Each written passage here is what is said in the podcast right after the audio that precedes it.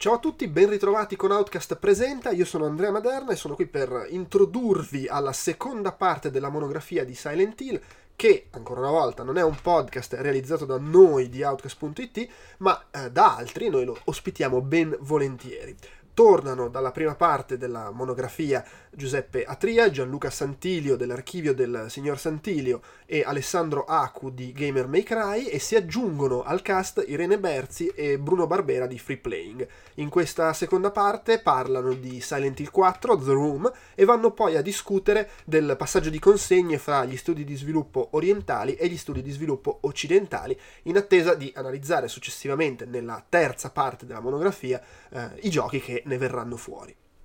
Prima di lasciarvi all'ascolto, eh, butto lì come al solito la raffica di dettagli su Outcast, su quello che facciamo, ci trovate su outcast.it come ho citato prima, lì c'è tutto il resto della nostra produzione audio, video e per iscritto, fra l'altro c'è anche il post relativo a questo podcast con i link ai siti di cui si occupano i partecipanti all'episodio. Eh, vi ricordo che ci trovate su Outcast Live sia su Facebook che su Twitter, eh, quello è il, nostro, è il nostro nome, su Facebook tra l'altro c'è anche il gruppo di discussione che si chiama Outcast, ma anch'esso ha come indirizzo Outcast Outcast Live. Se volete scriverci potete farlo all'email podcast.outcast.it o anche tramite il form che trovate sul sito e vabbè ovviamente tramite i social network che ho citato prima. Se eh, volete darci una mano perché vi piace quello che facciamo potete farlo in mille modi, potete votare e commentare su iTunes e su eventuali altri aggregatori di podcast che usate e che lo permettono, potete condividere quello che facciamo sui social network e se addirittura vi sentite eh, così desiderosi di eh, darci qualche soldino potete farlo sia facendo acquisti su Amazon Italia, Amazon UK e Tostadora tramite i link che trovate sul sito, in quel caso non spendete nulla in più di quanto spendereste normalmente, ma una piccola parte di quello che spendete va a noi, oppure addirittura finanziandoci tramite Patreon e anche in quel caso trovate eh, il link del caso sul sito. Direi che è tutto, mi limito solo in chiusura a segnalare l'esistenza di Shiny Magazine, che è una rivista digitale e cartacea gratuita dedicata agli appassionati di cinema, videogiochi, arte, musica, letteratura e tecnologia, quindi probabilmente interessante per chi ci segue. Loro fanno pubblicità a noi, noi facciamo pubblicità a loro, quindi siamo tutti contenti. E adesso mi levo finalmente dalle scatole e vi lascio al podcast dedicato a Silent Hill 4 e a il passaggio di consegne fra Oriente e Occidente. Ciao e grazie.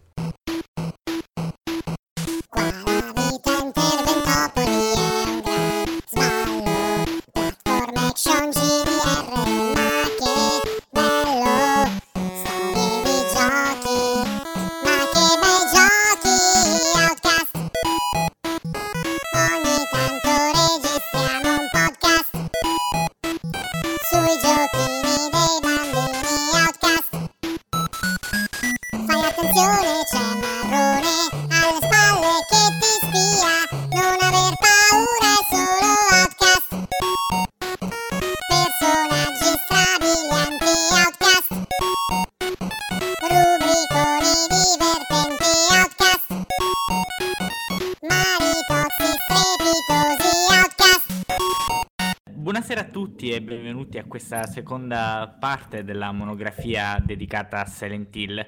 Io sono Giuseppe e con me questa sera c'è un cast d'eccezione.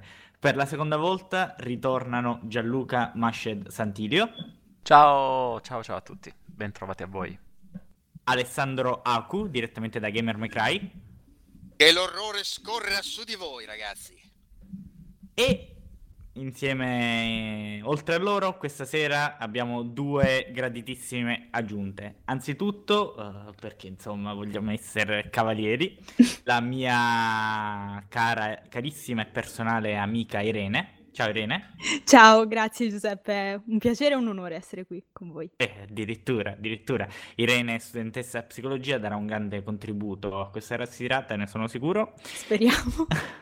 e Dulcis in fundo, l'anima del, anzi, la colonna portante, nonché conduttore e fondatore di uno dei podcast più seguiti della scena italiana, il grandissimo Bruno Barbera, direttamente da Free Playing. Ciao, ciao a tutti, co-conduttore però, eh, e co-fondatore. Ah, sì, sì, Che sì. è un puntino su lei. Scusa, scusa, scusa. Uno dei, scusa, uno dei. Uno dei, uno dei tanti. Uno dei tanti. Grazie per l'invito, grazie mille. Mm, Grazie mille a te, anche, anche, mm, Bruno come Irene ha, eh, condivide questa sua formazione, inoltre ehm, eh, questa formazione psicologica, inoltre è un grandissimo appassionato di videogiochi e quindi eh, sarà un piacere sentire la sua su eh, giochi che andremo a trattare e comunque in generale sulla questa famosa saga eh, videoludica di Silent Hill. Questa sera proseguiamo il nostro cammino nella saga nel, percorso videoludico che stiamo tracciando appunto nella storia di Silent Hill e eh, andando a trattare il, anzitutto il quarto capitolo della saga Silent Hill 4 mh, sottotitolato The Room e eh, inizierei cedendo immediatamente la parola al caro Alessandro e ascoltando cosa egli ha da dire su uno dei più controversi capitoli della saga. Allora, Silent Hill 4, esattamente, è uno dei capitoli più controversi della saga, è anche uno di quelli che diciamo è stato più eh, considerato il Silent Hill più fallimentare, è, consider- è vituperato, offeso, eh, preso a malavoglia da tutti i fan, perché fondamentalmente è molto diverso e pone degli aspetti di riflessione legati alla logica del tempo, legati ai concetti del materiale e dell'immateriale e anche ad alcuni concetti filosofici che non tutti i fan di Silent Hill eh, hanno accettato di buon grado. Di base i primi tre Silent Hill sono tutti più o meno collegati, mentre nel 2004 Konami, il famoso Team Silent, o quello che ne rimane, perché oramai anche il Team, Sti- eh, il team Silent sta per essere eh, distrutto, sta per essere eh, cancellato dalla storia di Silent Hill. Ebbene, il Team Silent eh, tenta, eh, nel, appunto nel 2004, tenta eh, di eh, cambiare, di sovvertire le regole. Il problema di base di Silent Hill 4 è il fatto che non nasce per essere un Silent Hill, nasce per essere un altro gioco, sempre del Team Silent. Però per vari problemi e per varie vicissitudini purtroppo Silent Hill, anzi The Room, diventerà Silent Hill. E questo problema fondamentalmente sarà un problema che entrerà nel DNA del gioco, perché non sembrerà mai un Silent Hill e non sembrerà mai un gioco completamente originale. Questo è fondamentalmente eh, il, il concetto alla base per riuscire a identificare correttamente che cos'è esattamente Silent Hill. A mio avviso Silent Hill 4, nonché il mio capitolo preferito in assoluto, è assolutamente un gioco formidabile, da qualunque punto di vista lo si voglia giocare, almeno al mio modo di vedere. E nel corso di questa, spero, eh, lunga chiacchierata cercheremo di sviscerare meglio tutti i, eh, tutti i componenti, tutti gli elementi del gioco che appunto dall'incedere della storia al proseguo diciamo di una certa narrativa, eh, ma non solo, anche in, personalmente a me piace molto il discorso filosofico e quindi qui eh, avrò di che modo di, di, cui trattare perché ne parleremo a lungo anche con Bruno. Eh, appunto sulla logica del tempo, eh, sugli aspetti anche eh, sulle metodologie più elementari di misurazione. Ad esempio, io mi rifaccio a un bellissimo articolo che aveva fatto Bittanti eh, sulla eh, logica del tempo, si, eh, correlazionata alle opere di ehm, eh, eh, Delaz e ehm, pardon, eh, Gillet eh, Delaz e Félix Gattari che uscì una teoria molto interessante, diciamo. Comunque adesso avremo modo di cui discuterne. Sì, sì, ora ci immergeremo sicuramente nell'analisi delle diverse letture che questo, come tutti i Silent Hill, ovviamente offrono.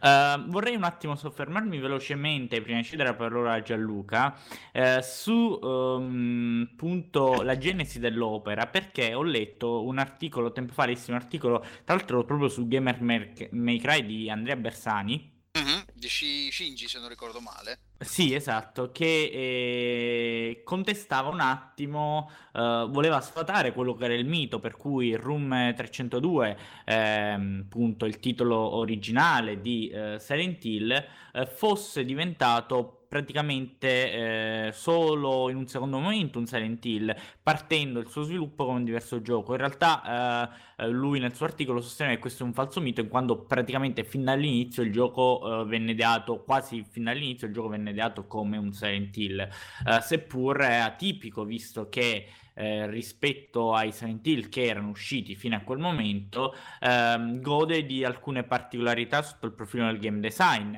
Ha un hub centrale, l'appartamento al quale ritorneremo sempre durante il gioco, ehm, ha alcune parti, in particolare quelle stesse nell'appartamento in prima persona, non c'è free roaming e mh, mm, vedrà la rivisitazione forzata mh, mm, di uh, le stesse aree, eh, alcune aree chiave, nel corso dell'intera partita. Ma eh, prima di addentrarci anche nelle meccaniche del gameplay, vorrei un attimo uh, chiedere a Gianluca, visto che ce l'ha fresco fresco, esatto, di riassumerci okay. un attimo la trama del gioco, visto che una delle cose più uh, diciamo richieste eh, dai tanti che hanno avuto il piacere ci hanno, ci hanno fatto l'onore di ascoltare la scorsa parte della monografia, è stata appunto di illustrare più chiaramente e completamente la trama. Quindi ti chiedo Gianluca, uh, qual è il canovaccio appunto, di cosa ah, parla Silent Hill 4? Ok, ok, va bene. Allora, per la serie Le favole della buonanotte di Gianluca Santilio, uh, Silent Hill 4 The Room ci porta in una stanza e questo lo anticipo è la cosa che mi ha che mi è piaciuta sicuramente di più di tutto quanto il gioco, cioè il fatto che noi partiamo, siamo sempre partiti fino a questo momento nei Silent Hill in, delle, in una città, fondamentalmente una cittadina, in un posto all'aperto e tutto quanto. Stavolta le cose cambiano. La prima scena di Silent Hill 4 riguarda subito la vera protagonista dell'opera, ovvero la stanza 302 di questo edificio nel, nella quale Henry si alza dal suo letto, visita il suo appartamento e scopre di essere all'interno di un incubo, perché da una parete a un certo punto comincia a venire fuori un volto, ma un, in realtà è un mostro, un, qualcosa di particolarmente difficile da individuare, e da lì poi cominciamo a capire che questi sono incubi ricorrenti per Henry, che non ha soltanto questo problema, ne ha uno probabilmente ancora peggiore perché è chiuso in casa in una maniera inspiegabile perché praticamente il suo portone è incatenato in una maniera folle da mille lucchetti, mille catene, le finestre non si aprono. Come dicevi, scusa? Geniale, geniale. Geniale, assolutamente. Straordinario, straordinario lui riesce a vedere quello che succede intorno a sé, vede la fermata della metro dove incontra, riesce a scorgere anche delle persone note del suo stesso condominio, però non può fare nulla. L'unico contatto con l'esterno, gli unici contatti con l'esterno oltre alle finestre sono semplicemente lo spioncino del suo portone, dal quale vede anche persone che si domandano ma che, che fine ha fatto Henry, perché non esce più, perché non, non lo si vede più. Un piccolo buco nella parete nel quale riesce a scorgere quel che accade nella stanza adiacente, nell'appartamento adiacente dove c'è un personaggio chiave chiamato Aileen. Quindi a un certo punto questa situazione ovviamente anche per motivi narrativi deve evolvere e a un certo punto in una, in una stanza della casa, nel bagno precisamente, si forma una voragine ed infatti uno dei modelli di uno dei gadget pubblicitari utilizzati da Konami per sponsorizzare Silent Hill 4 era un vaso da bagno con accanto un, un tubo, un, un, un, buco nel muro praticamente. Che è, è fantastico per quale ragione? Perché Silent Hill finora era qualcosa che stava lì, i nostri personaggi Silent Hill 1, Silent Hill 2 l'avevano già magari conosciuta in passato, però poi sono andati a trovarla. Questa volta è l'inquietudine, il male, l'oscurità che viene in camera nostra. C'è questo ribaltamento del giocatore, del ruolo del giocatore, del nostro avatar, è, è fantastico, è, è assolutamente sorprendente e spiazzante. E dato che ci sono, dico anche cosa mi ha spiazzato in questa primissima fase, il fatto che il nostro appartamento, diversamente da quanto accadeva nei precedenti capitoli, viene inquadrato in prima persona. Quindi mai come in questa occasione siamo veramente noi quelli che stanno vivendo questo terribile incubo. Quindi spiazzamento totale da questo punto di vista. A un certo punto, poi ditemi voi quando volete che mi fermi per, uh, no, per no, io riflessioni no, cose so varie. che, no, solo che potresti proseguire al, al- insomma, fino alla fine. E... Fino Ora alla te lo fine? fa- No, no, no, te lo farò fare sicuramente. Volevo solo un attimo soffermarmi su quello sto bellissimo incipit perché ogni Silent Hill ha, eh, ci ha abituato un incipit eh, in... eh, cioè, non dico in medias res, ma eh, perché comunque noi seguiamo la vicenda fin dall'inizio, però certamente d'impatto dai toni alti. Il primo Silent Hill ci vedeva incastrati in un vicolo nel quale morivamo, il secondo eh, ci eh, portava direttamente a quest'uomo che parlava, parlava di una moglie morta che gli aveva mandato una lettera e quindi direttamente ci catapultava in una città senza mh, che avessimo eh, viaggiato, senza che sapessimo come mh, in realtà il nostro personaggio era arrivato lì. E il terzo, ricordiamo tutti la splendida scena del Luna Park nel quale veniamo travolti da roller coaster.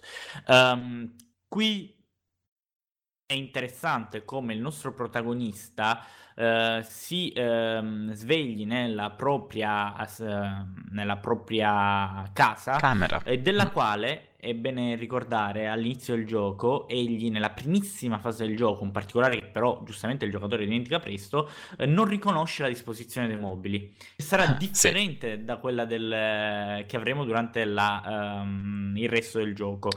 Ma in E realtà, questo- scusa ti interrompo, mm, prima mi sono visto un po' di video, di robe, eccetera, eccetera, e faccio un'anticipazione sulla trama, praticamente, mm, secondo uno dei video che mi sono visto, eh, all'inizio inizio, quando ti svegli, non sei tu, ma sei una delle vittime del serial killer, Sì, che è il Esatto. precedente... Esatto, ed è per questo che lui non riconosce le disposizioni della casa. O meglio, perché sei tu, ma stai vedendo la casa di, ehm, di Joseph, Joseph. Mm. Mhm. che è il precedente coinquilino che abitava nella stessa casa. Perché durante nel gioco, il gioco noi assisteremo a eh, gli omicidi, parte degli omicidi in realtà, perché alcuni sono già avvenuti prima dell'inizio del gioco, assisteremo agli omicidi di eh, Walter, Walter Sullivan. Eh, Walter? Si dice Walter o Walter? Comunque lui. Walter. Walter. Walter. Siamo No, italiani. Walter, Walter, Walter, Walter. Sullivan. Comunque, eh, appunto di, di questo pazzo omicida eh, e eh, omicidi rituali, ognuno avrà eh, oggetto una vittima che rappresenta qualcosa di ben preciso. Eh, il precedente coinquilino della stanza mh, 302, se non mi sbaglio, Sì. aveva ehm, Joseph, appunto, come ben ha ricordato Bruno, era, eh, rappresentava la disperazione, poiché era colui il quale veniva a conoscenza di tutto quello che stava succedendo, ma eh, non aveva alcuna possibilità di sfuggire agli omicidi di Walter Sullivan, differentemente dal protagonista, appunto Harry, un protagonista sul quale ci eh, soffermeremo ben presto, e che eh, ha ehm, invece è colui che riceve saggezza, cioè colui che viene istruito anche grazie all'utile di Joseph e dei bigliettini che ci fa trovare durante tutto il gioco, eh, ma che ben presto eh, avrà anche egli, proprio perché la vittima designata ehm, a ricoprire questo ruolo, avrà la possibilità di contrastare Walter. E, eh, in questo Silent Hill ehm, non vorrei chiedere a- raga- agli altri ragazzi cosa ne pensano. eh, si distingue dai quelli precedenti perché ehm, ancora di più del 3 dove avevamo già Claudia e eh, diciamo eh, differentemente dall'1 e il 2 ha eh, come ehm, nemico un vero e proprio antagonista questo Walter Sullivan che scopriamo ben presto essere un bambino che è stato eh, abusato da parte del culto, abbandonato dai genitori nella stanza 302 e che si è convinto che quella stanza lì rappresenta eh, la sua madre. Eh, per questo ha eh, posto in essere una serie di rituali, appunto il rituale 21 tra sacramenti, tale da aver fatto sprofondare l'intero condominio in un mondo che ha creato lui. Quindi durante il gioco non faremo altro che visitare parti di South, South Ashfield, che è appunto il paese dove si trova quel condominio lì, e eh, parte di Ashfield, scusate, South Ashfield è il condominio, è parte di Silent Hill, ma non della realtà, bensì come li interpreta, eh, come li ricorda Walter Sullivan. Quindi viviamo in un mondo creato da lui tramite 21 sacramenti. Questo per ricongiungersi a quella che è sua madre, appunto la casa. Vorrei quindi cedere brevemente la parola a Bruno e eh, insomma eh, sfruttare il suo background per eh, capire cioè, come sia possibile che una persona, eh, un adulto, perché Walter ha, se non mi sbaglio, più di vent'anni, quando si svolgono, svolgono, gli eventi di Silent Hill 4, possa identificare nella casa, in un appartamento, sua madre. Cioè, una cosa da pazzi completamente. Cioè. Eh, ma guarda, eh, onestamente non so di sindromi di persone che identificano la casa con la madre o cose del genere, quindi non... Però... Prendiamo anche noi prendiamo anche atto del fatto che noi abbiamo questa traduzione, ma non sappiamo esattamente se dal giapponese sono state cambiate delle cose. proprio oggi parlavo con un ragazzo che mi cadeva dal pero quando gli dicevo guarda che tutte le traduzioni dal giapponese, specialmente nei giochi PAL e specialmente nei giochi NTSC USA, sono arbitrarie, cioè nel senso un po' come il cordone di Bloodborne, per dirla in termini molto chiari, nel senso che noi prendiamo questa cosa come dato di fatto, tra parentesi. Io non so esattamente se la cosa della stanza è effettivamente la madre o se è appunto una traduzione un po' così arbitraria, un po' ma Pardon, ah, sì, uh, ma mh, mm, ripeto, a livello tra virgolette scientifico, io non so se, non so se poi Irene ha, ha conoscenza ma, di guarda, qualche sindrome. Mm, di questo tipo no, però allo stesso tempo non mi sembra neanche una cosa impossibile. Alla fine mh, la mente è strana, secondo me si potrebbe arrivare sicuramente a identificare, perlomeno a, a riconoscere in un ambiente mh, emozioni che ti collegano ad una certa persona sicuramente. Sì, perché più che altro uh, poi mi sono visto anche un po' la storia, no? Eh, perché Silent Hill 4 io l'ho giocato, però poi mi sono accorto, l'ho giocato tanto tempo fa, mi sono accorto che probabilmente non l'ho neanche finito all'epoca perché a un certo punto c'è tutta la parte di backtracking, eh, l'ho un po' lasciato sì. là.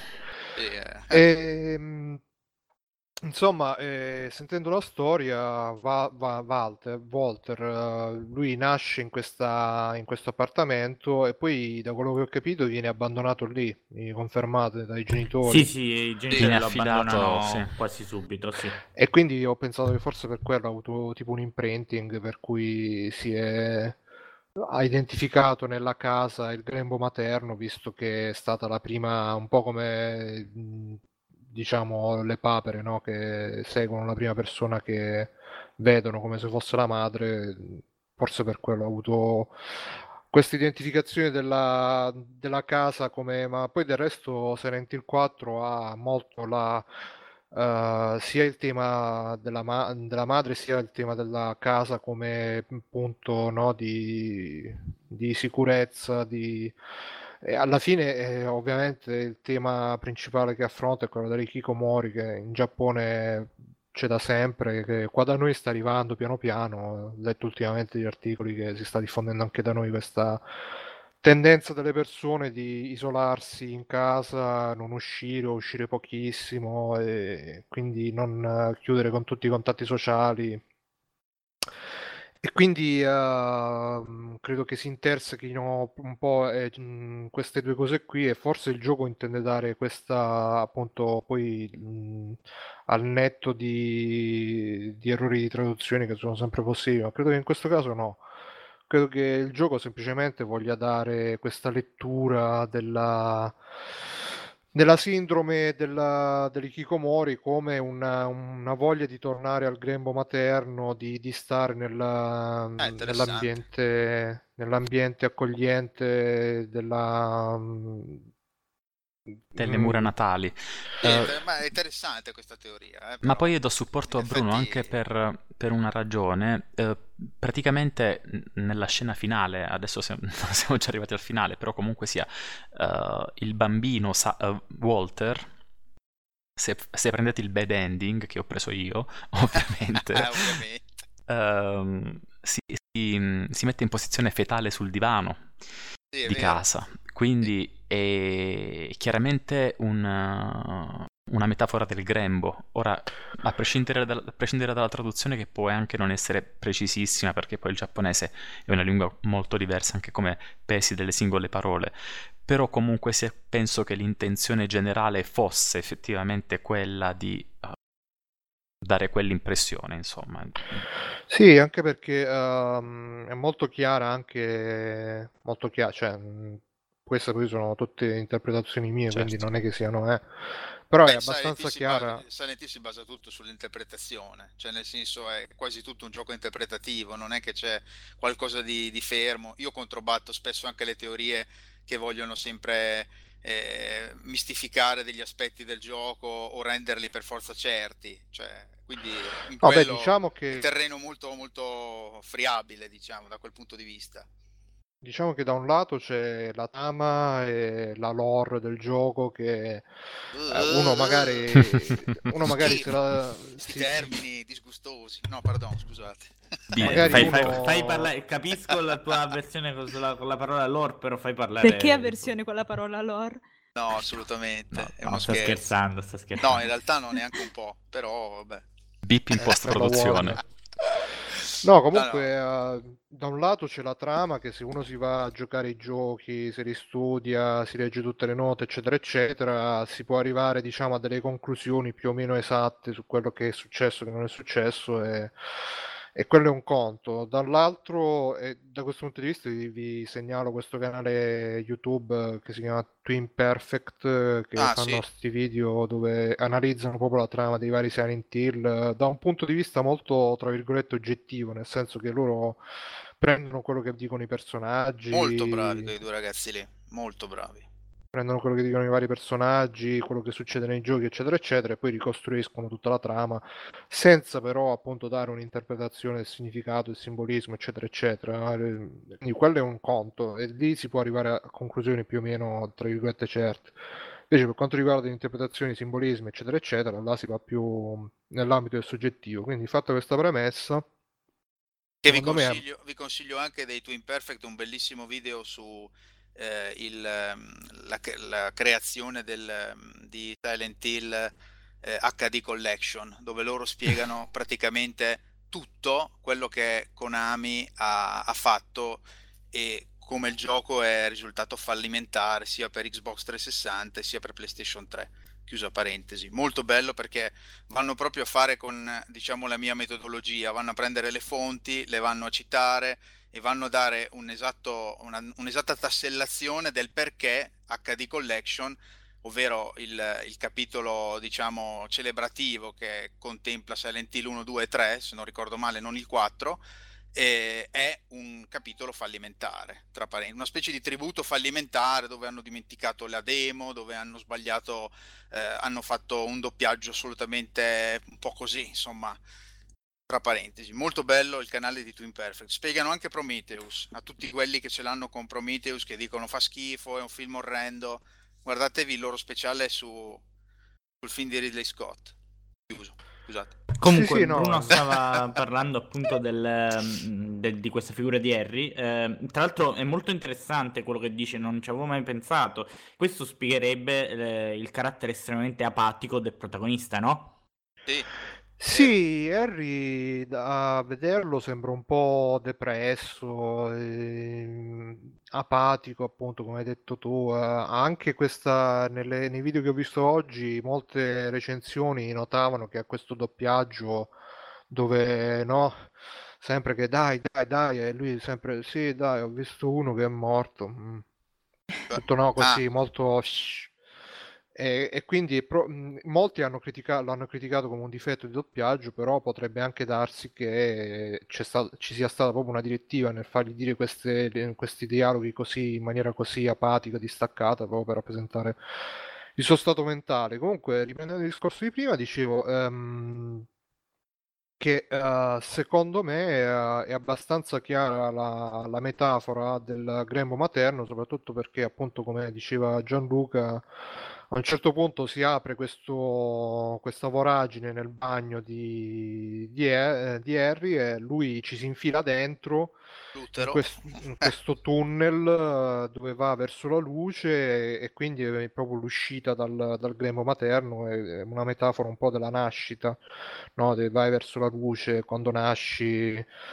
E, e, quindi da questo punto di vista uno ci può, può vedere questo grembo materno in cui lui, eh, Harry, si ritrova imprigionato e vorrebbe uscirne e, e invece Walter uh, se ne ritrova mm, separato e, e quindi mh, mm, ci vorrebbe tornare. C'è un po' questa, quest, questo contra, questa contrapposizione tra, tra protagonista e antagonista. Mh, e, scusate se mi sentite male, però No, no, ti sentiamo benissimo. bene invece. Ah, mi sentite sì, bene? Sì, no, sì, perché ogni tanto qua mi parte non so che cos'è della connessione.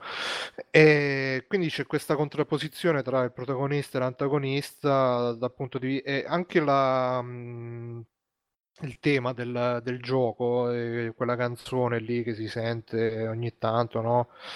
E ho, mh, l'ho risentita così un pezzettino e anche lì c'è il tema della, della madre, c'è quella la ragazza là che canta. No? È proprio Le... la canzone, credo si chiama Mother, eh? se non ricordo male. Eh, che dice questa è una nina nanna per te, per dirti addio, e tu sei quella che ho sempre odiato, però mi hai sempre tutto quello che mi hai dato, non te l'ho dato mai, una cosa del genere, quindi c'è proprio questa, questo legame Matteo. Infatti poi tra le altre cose che non ho fatto in tempo a vedere, no, sto recuperando adesso, eh, stavo rivedendo anche un attimo la teoria dell'attaccamento di Bolby, che è una roba che riguarda la... Mh, lo sviluppo della relazione, diciamo, con, uh, con il mondo esterno e, e con i genitori, uh, che diciamo un po' de- si riallaccia anche a tutta la tematica del, dell'ikikomori, dell'ansia sociale, eccetera, eccetera, che è detta sì, è molto brevemente. Molto interessante.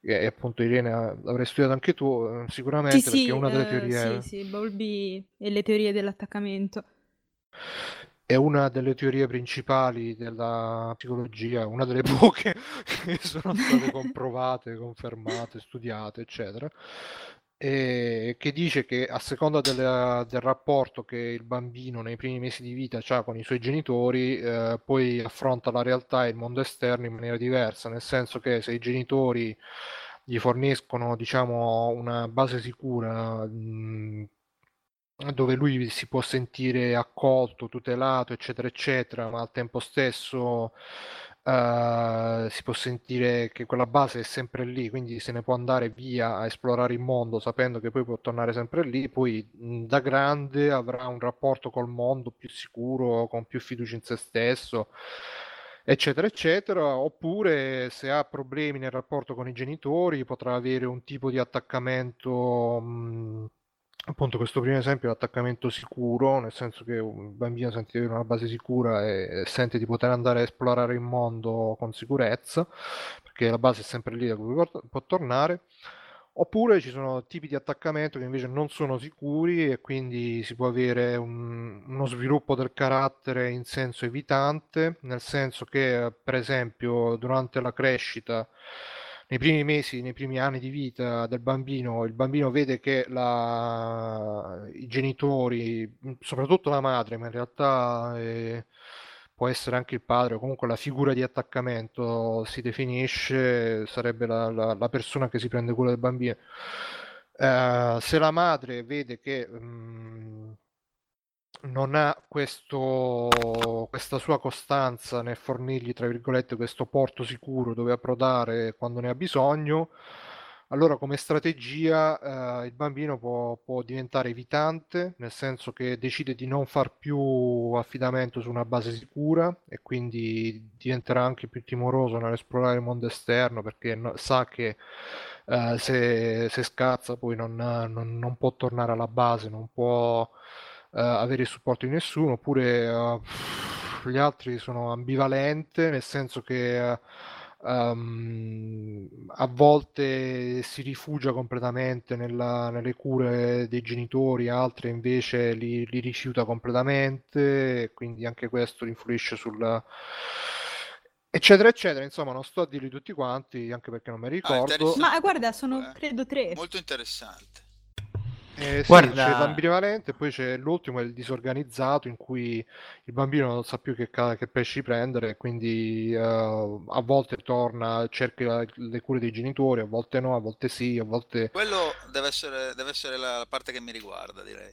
A volte si, si butta a esplorare il mondo esterno, a Psicanalizziamo volte Aku invece no. Sì, sì, stasera sì, cazzo. Stasera Irene, prima di E quindi proseguire- insomma, Scusa, scusa. eh, No, finisco non il discorso, interrompo. co- Certo. quindi per, per finire il discorso eh, c'è comunque una- un rapporto tra la- mm, il rapporto che uno ha con i propri genitori, con la propria figura di attaccamento, figura materna e, e la propensione a esplorare il mondo e quindi ad allontanarsi da questa, questo grembo materno che può essere rappresentato appunto anche dal semplicemente dalla casa da- che rappresenta questa base sicura d- da dove poi uno a seconda di quanto si sente sicuro di sé può uscire, può, può starci rintanato, può sentirci intrappolato e, mm, ripeto, l'unica cosa appunto che volevo sottolineare è che c'è una, una certa relazione tra i comportamenti di esplorazione del mondo esterno, sia inteso come mondo fisico, sia inteso come mondo sociale, di relazioni e di,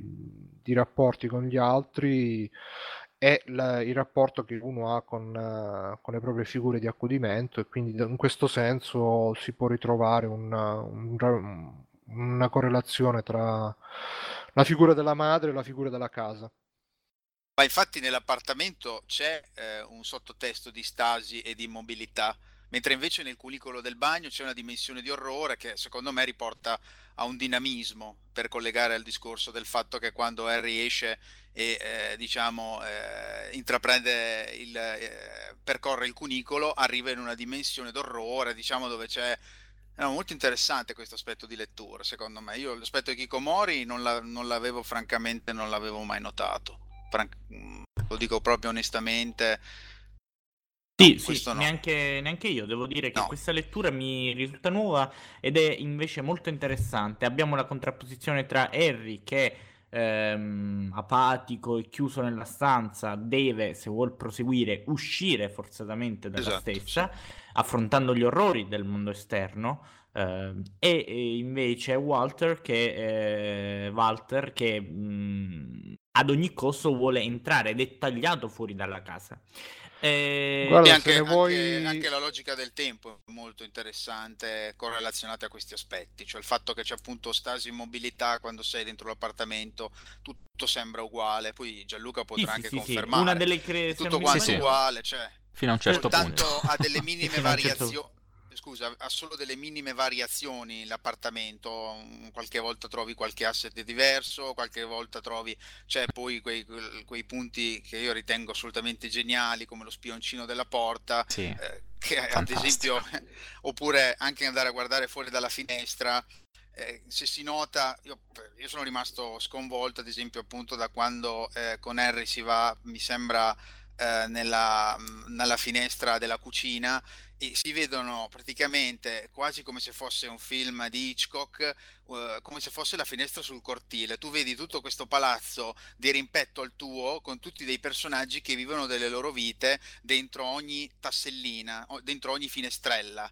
Eh, vedi quello che suona la chitarra, eh, vedi quello che... e vedi anche quello che è uguale identico a te. E Questo mi cose- ricorda un film di... un film tratto da un libro di Stephen King, tipo... 14.08. Sì, ti ricordi sì, quando sì. c'è quella scena in cui guarda fuori dalla finestra e vede il palazzo? Esatto. Eh, Eh, Questo- Tra l'altro anche, no, anche eh. riportato in una puntata di Black Mirror, ma scusate. È No, molto, no, no, no, no, è penso che la verissimo, citazione verissimo. della finestra sul cortile sia proprio, eh, insomma, proprio azzeccata perché il, ehm, Harry è impossibilitato a compiere qualsiasi azione nel mondo reale se non quella di ehm, Esatto. guardare fuori e non ha alcun modo di interagire con i propri vicini. Come Eh, lo era non- James Stewart paralizzato sulla... immobilizzato con la gamba. esattamente, è quello che esatto, cioè i E- vetri sono infrangibili, non c'è la possibilità di eh, contattare nessuno perché ad esempio il telefono è muto, addirittura se noi proviamo e riproviamo non funziona. Eh, c'è questo- questa sensazione, per me è stata opprimente, di non poter fare nulla se non eh, per forza raccogliere l'orrore. Intraprendere il cunicolo, entrare nel grembo materno, entrare nel- in, questa- in questo tunnel che ci porta in dimensioni spaventose, naturalmente. Ed è l'unico momento in cui il nostro Harry si sente vivo, cioè si sente eh, perché appunto mite, taciturno, come avete giustamente detto, però è l'unico momento in cui si sente utile di poter cambiare qualcosa e poi in questo caso cambiare qualcosa si intende cercare di evitare le vittime e, e il plot del gioco che è abbastanza serrato porta su una conclusione non, non di facile, non, non semplicissima diciamo da, da un certo No, punto è di vista. molto, Cioè, è normale eh, incorrere nel, nel finale, nel finale peggiore. È Sì, molto sì, sì, facile sì, Hill. Tra l'altro, prima di proseguire, volevo chiedere Irene, hai qualcosa da aggiungere su questa lettura che è molto interessante, anche Simone ci ha fornito della Kikomori, della chiusura in casa? Ma guarda, è veramente interessante. Io non mi sento di aggiungere molto rispetto a quello che ha detto Bruno, che è stato assolutamente inche- impeccabile sulla, sulla teoria Ho dell'attaccamento. detto Simone invece che Bruno, forse non... Eh, Sì, eh, infatti siamo ho una detto, persona "Chi è sola. Simone?" ormai. Siamo in simbiosi. costante. Scusate. No, Ehm, e, tra l'altro è supportata questa, perdonami Irene, ma ehm, di- dimmi se mi sbaglio Irene, ma mh, eh, la casa peraltro di eh, Harry, nonostante sia già trasferito, ci sono indizi che egli sia trasferito già da un po', eh, non ha segni di personalizzazione, cioè c'hai, a parte le foto, che lui è un appassionato di foto, però ancora ci sono gli scatoli Sì, è l'unico, è l'unico aspetto che scopriamo, tra l'altro, il fatto che ama le foto, ama la Sì, che fotografia, sia un è un uomo creativo. mite taciturno, esatto, è uno che parla poco, è uno che, a differenza mia, e, e quindi per questo motivo eh, quasi lascia parlare più i paesaggi che lui. Le foto Proprio- però eh, si inseriscono nella cosa della scopofilia, cioè della sua... mm, mm, la scopofilia sarebbe quelle che i voyeur, no, voyeur, Vo- Voglio andare Sì. fuori e Voyeur, voglio sì, sì. scoprire. Sì, sì. eh, Ah, cioè eh sì, tra eh, l'altro altro elemento in comune è un finestra voyeur, sul eh, cioè cortile. Harry è, è un voyeur, cioè, eh, Eh. cioè, ci sono diversi punti, c'è lo spioncino della porta, c'è il mobile, eh, quello che diceva Gianluca, dove c'è quella figura stilizzata del Pyramid Head, che alcuni dicono, ma lì si ritorna sempre al discorso che avevamo fatto nell'altro podcast, cioè il fatto che delle texture sgranate, quando sono talmente, quando un gioco è talmente invers- immersivo come Silent Hill, ti, fanno, ti possono fare immaginare qualunque cosa. Però eh, Harry è un voyeur perché guarda, eh, spia Guarda la vicina, è geniale, esatto, cioè è, è- è incredibile quello che ti spinge a fare il gioco unendo eh, sia la, la- la- contestualità degli eventi, ma sia soprattutto anche questi, tutti questi paradossi sulla logica del tempo, sul fatto di essere immoti, di non, di non muoversi. Cioè io ad esempio quando tornavo dentro l'appartamento le prime cose che facevo era andare allo spioncino, andare, al Certo. Sì, sì, sì, andare alla finestra e vedere che non era cambiato niente, salvo in alcune occasioni che cambiava parecchio le cose. Ad esempio, delle volte mh, sarà capitato anche a voi, c'era Walter eh, dietro lo spioncino della porta che veniva a- con l'occhio a guardare, e quindi poi anche quest'idea della porta completamente incatenata per me è veramente Incatenata dall'interno, incredibile. Esattamente, Eh, sì, no, ma è, sì, ge- sì. è geniale, è un gioco E incredibile. È Proseguendo nella, nella- nella storia, perché ci sono alcuni interessanti eh, punti sui quali vorrei avere la vostra opinione. Come, dice- come giustamente ha detto Gianluca, eh, appunto, eh, Harry si ritrova chiuso nella propria casa, nella propria stanza, con questa porta incatenata all'interno e un avvertimento non andare fuori. Egli non Walter. può uscire. Walter, se no, Walter, firmato Walter. Egli non può uscire, che ovviamente lui non sa chi è. Eh, non sa, non conosce nessun Certo. Walter. Ehm, non eh, avendo modo di uscire, non potendo far nulla, l'elemento che rompe questa stasi eh, è un buco che improvvisamente appare nel bagno di, eh, della, della casa del protagonista, della stanza del protagonista.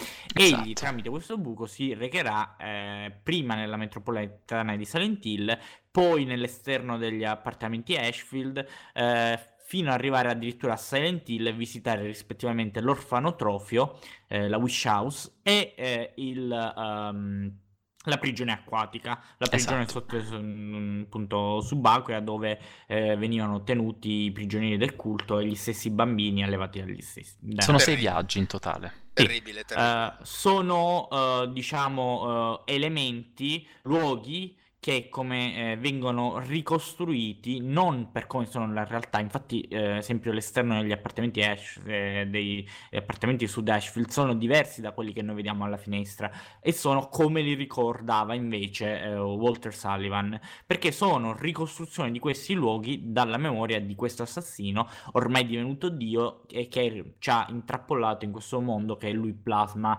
a sua immagine e, e somiglianza.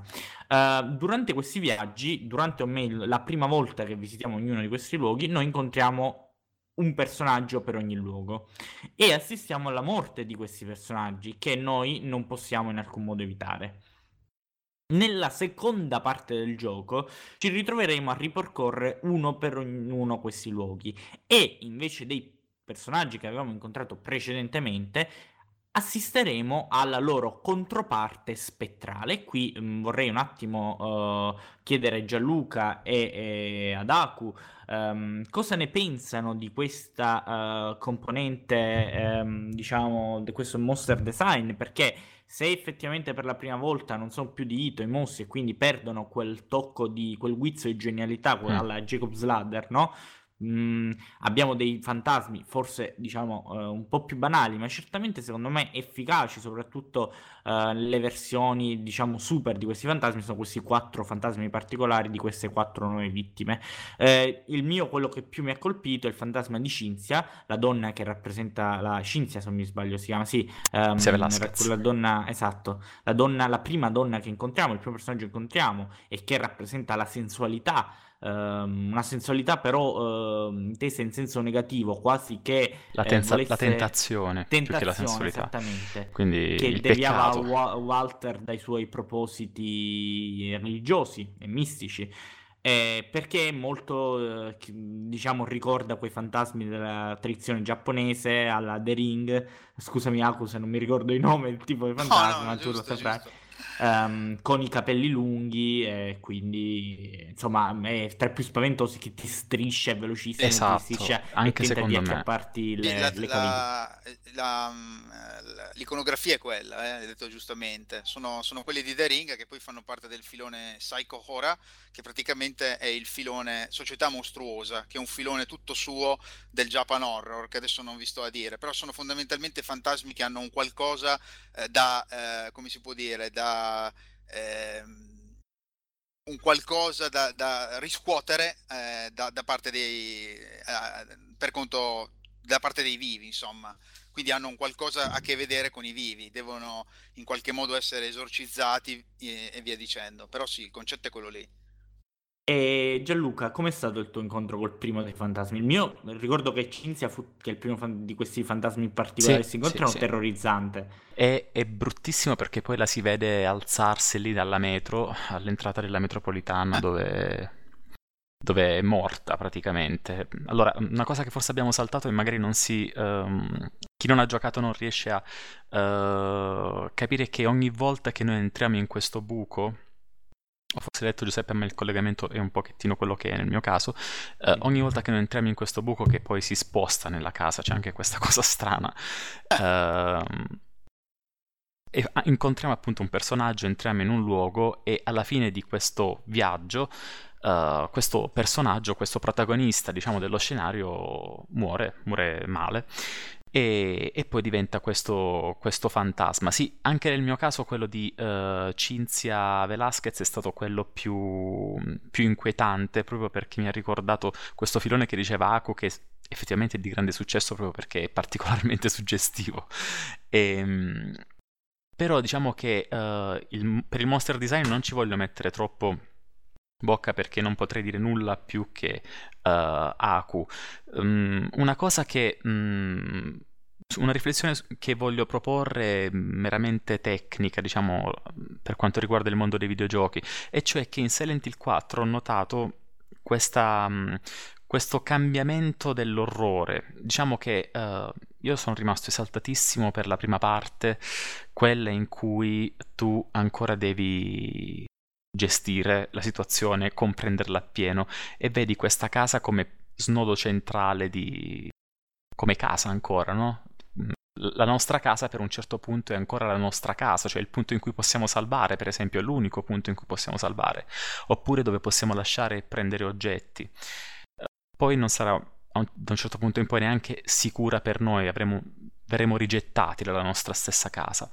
E uh, questo perché? Perché arrivano questi fantasmi, no? Ecco, una parte che mi ha molto inquietato è quando noi non siamo sicuri nell'appartamento per colpa di questi fantasmi che non possiamo... Sì, forse, forse in questo caso, uh, diciamo, uh, mentre quelli che incontriamo fuori sono proprio fantasmi, cioè quindi figure che sì. ci inseguono, e sono tutte vittime di Sullivan, e sono vittime ben precise, cioè noi incontriamo eh, 19 sì, sì, mostri durante il gioco, non è più... Ne... Cioè, oddio, forse un paio di fan- vittime non appaiono, comunque sono tutte vittime di Sullivan. Sì, sono quasi uh, tutte... quelli, che intro- forse, mh, mm, quelli che a un certo punto del gioco, da metà del gioco in poi, incontriamo nella casa eh, cioè ogni volta che torniamo a casa a cui dobbiamo tornare ricordiamo per salvare, ehm, quindi siamo costretti a tornare lì. Sì. E eh, forse li definirei più che altro come poltergeist, cioè fenomeni eh, che in qualche modo infestano la casa, quindi le, le ciabatte insanguinate che camminano, il lavandino che si riempie. Eh, ecco, per me questa è stata parte, una parte molto disturbante, perché eh, mi sono sentito invaso particolarmente. è, e... la stessa, sì, sì, è la stessa eh... cosa, la stessa sensazione che ho provato anch'io. Esatto, e dall'altra parte ti dico anche cosa non mi è piaciuto dei mostri. Uh, ecco, il, il, peggiore in assoluto sono le sedie a rotelle autonome, automatiche. Madonna, orribili, difficili. Sì, sì. Non, non si possono combattere. Non, non... Sì, devi evitarle, vabbè. E quelle proprio non... E lì, ho, lì ho detto sì, qui è mancato un, il, il, genio di un, di un, designer come poteva esserci stato negli altri Silent Hill.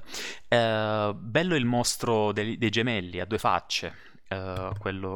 quello... era un rigurgito del precedente gioco. Quello bravo, è, sta- è, stato mantenuto perché hanno detto: Beh, è bello. è stato fatto, teniamolo e quant'altro. Però si vede che c'è un po' una dissincronia eh? sì, artistica. Sì, sì. Cioè, lo, non riesce a inserirlo eh, bene nel contesto. Mentre eh, Ito ha, ha, una sorta di curva ascendente, cioè delle sue creature, sono tutte creature fatte con carne, sono tutti degli agglomerati schifosi, schifiltosi. Eh, Tsuboyama, eh, Masashi Tsuboyama, che è anche tra l'altro eh, ha collaborato anche con altri Silent Hill, ha collaborato con il primo Silent Hill, e ha collaborato anche con Restless Dream eh, sempre in veste di art director, eh, anche se insomma i ruoli sono molto aleatori, soprattutto in Giappone, e si vede che ha tutto un suo stile di, di creazione dei mostri, uno stile molto Kaidan, eh, cioè uno stile molto fantas- fantasma, molto spiritico, mm-hmm. simile ai famosissimi Project Zero da un sì, certo sì, punto sì. di vista. Collaborerà anche con dei Project Zero, investe sempre di, eh, eh, come si può dire, assistente alla, alla parte artistica e quant'altro, insomma molto uh-huh. interessante. A me piace molto il, il suo stile. Per me, Comunque. ad esempio, la cosa più spaventosa era il, fa- il faccione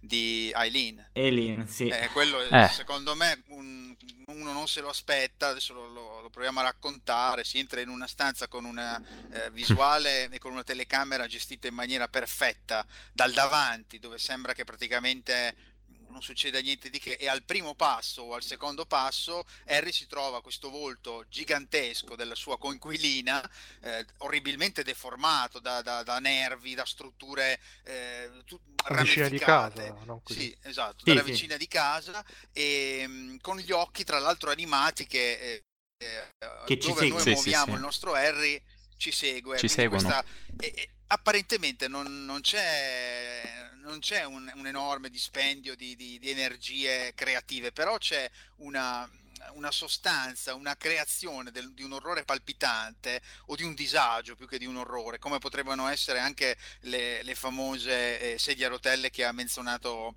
eh, che ha menzionato Gianluca, che sono effettivamente dei concetti molto semplici in, in termini di, di, creazione, ma che hanno un sicuro effetto, cioè comunque, riescono comunque a inquietare, a dare un certo senso del distacco, ma anche del disagio. dal mio punto di vista. eh, Io so se- vorrei, vorrei un attimo chiedere a Bruno e a, e a Irene un'opinione sulla figura di Walter Sullivan, perché durante il corso della nostra avventura noi apprendiamo varie- vari aspetti, difatti siamo, eh, ricordiamo che Harry è colui che ottiene conoscenza tra le vittime sacrificali, ognuna appunto rappresenta qualcosa e lui è colui che eh, viene a conoscenza di tutto, tra cui anche la storia dell'assassino di Walter Sullivan. Eh, sia eh, scopriamo che è stato un bambino mh, abbandonato dai genitori che non lo volevano, abbandonato in quella casa lì, eh, in quell'appartamento che, a cui in, in ogni modo tenta di ricongiungersi, adottato dal culto di Silent Hill, eh, è vittima di un, da un lato indottrinamento, no? e dall'altro di abuso da parte delle stesse guardie che invece dovevano teoricamente prendersi cura di, lo- di lui e si diventa un eh, adulto violento. Eh, un adulto ossessionato tanto dai gesti ehm, malevoli nei suoi confronti, quindi eh, vittime, tra le sue vittime si avrà ad esempio i suoi carnefici, eh, il che sarebbe ragionevole se ragionassi in un'ottica di vendetta, ma altresì dai gesti caritatevoli. Ehm, Cinzia che non aveva fatto, diciamo, in modo nulla nei suoi confronti se non, tra virgolette, tentarlo, perché è una bella ragazza da lui era ossessionato, quindi questa ossessione, questa ehm, avversione verso il sesso che unicamente visto come una tentazione, ma anche da Helen, che semplicemente la nostra vicina di casa, eh, era semplicemente, aveva da bambina regalato lui la bambola, si era dimostrata comunque caritatevole eh, nei suoi confronti. Quindi è il tratto di un, un adulto violento che però è diventato forse perché a sua volta è stato vittima di abusi. Cosa ne pensate di questa figura? E lascio Irene se... Ma guarda, io faccio una premessa, mm, non conosco la figura di Walter perché non ho giocato a Silent Hill 4, però eh, quello che mi viene in mente è che sicuramente purtroppo eh, sono dinamiche che si verificano anche nella realtà. Non è, non è raro sentire di persone che, cioè, spesso le persone che poi diventano violente hanno un passato violento, hanno un passato di, eh, di abbandono. Certo, una persona che cresce in un ambiente in cui si prendono cura di lui è più difficile che riporti certe dinamiche nella sua vita di adulto. E qui si torna un po' sempre allo stesso tema che secondo me è un po' fondamentale, cioè il tema fondamentale, ovvero quello un po' del transfert. Il transfert significa eh, che tu eh, riporti le dinamiche che hai nei rapporti principali, quindi principalmente con i genitori, con le figure più importanti nell'infanzia, ehm, nella tua vita poi da adulto, in tutte le tue relazioni future. Ora Bruno mi correggerà sicuramente perché è, è sicuramente no, più, infatti. più, eh, mh, esperto di me, però ehm, No, ma che mi viene in mente il bullismo, in un certo senso, no? Spesso, così anche per cultura generale, eh, i bulli, mh, sono persone che hanno, che hanno passato situazioni difficili. È raro che una persona, eh, appunto, mh, mh, diciamo, abbia mh, delle dinamiche di bullismo nei confronti di altri, essendo, essendo una persona equilibrata emotivamente.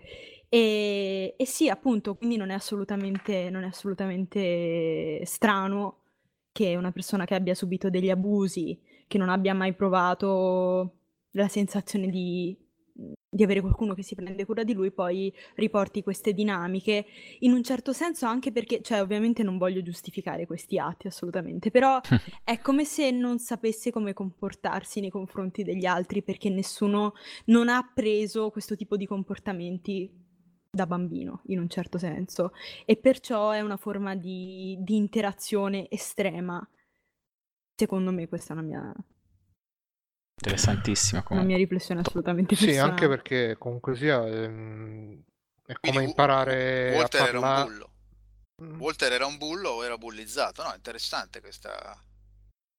Potrebbe collegare una cosa. Sicuramente dei traumi li ha, mm, li ha subiti perché anche una delle vittime, adesso mi sfugge il nome, ma comunque il custode del- della Wish House, genere. Uh, eh, esatto. mamma mia. era uno che probabilmente aveva abusato dei ragazzini, delle ragazzine che erano lì, fra, le quali magari, fra i quali magari c'era anche Walter. Quindi ehm, questa sua, suo, questa sua repulsione verso ciò che era tenerezza, sessualità, tutto quanto, eh, potrebbe, e, e questo suo mh, atteggiamento da bulletto, perché poi quando incontriamo Walter ha il look ed anche il uh, modus operandi, a prescindere dagli omicidi, da bullo, un- anche quando interagisce con il suo alter ego bambino, uh, sempre... Scusate, ero, ero mutato, si chiama Andrew, Andrew De Salvo. Andrew Ah, sì. Salvo, Comunque esatto. siamo, siamo costretti sempre a scappare, se non ricordo male. eh. Poi faccio la, la mini premessa che io non ricordo mai i giochi che gioco, perché eh, giocandoli una volta sola per una sorta di mia deontologia privata, personale, una mia fisima, eh, non, eh, spesso e volentieri non ricordo, però sì, probabilmente la De, Si- De Silva, De Silvo, qualcosa del genere. De C'era anche Salvo. una vittima però, eh, che si chiamava De Salvo, non ricordo male, una ragazza,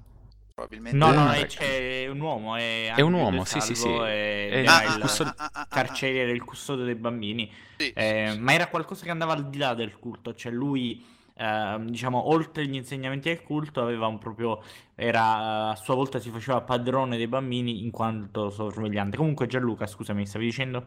No, no, dico, quindi ehm, quando noi incontriamo Walter adulto, reincarnato, in tutto quello che vogliamo, ehm, lui non ha un, ehm, non è un cattivo, mm, è, è un cattivo con un fare anche abbastanza eh, da bullo, stavo, stavo dicendo, anche quando si rivolge al suo alter ego, al Walter bambino che incontra e con il quale interagisce, Ah, vero, eh, sì. ha, un atte- ha un modo di parlare eh, ironico, eh, un po' non so bene come definirlo, ma sicuramente né diretto né paterno o comprensivo o di altro genere. È come se lo sfidasse, come se sfidasse il suo, il suo essere bambino e anche mh, nei confronti degli altri.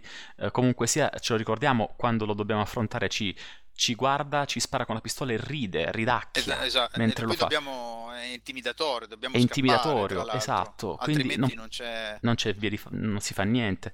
Quindi ehm, probabilmente lui riflette sugli altri eh, quello che diceva Irene poco fa, quindi c'è stato un vissuto da parte di Walter che viene poi rielaborato in chiave aggressiva e come appunto diceva chi subisce determinati soprusi, determinate sofferenze poi le ripercuote sul prossimo e mh, questo purtroppo avviene nella vita reale molto frequentemente. Eh, Faccio una rivelazione, sono io Walter.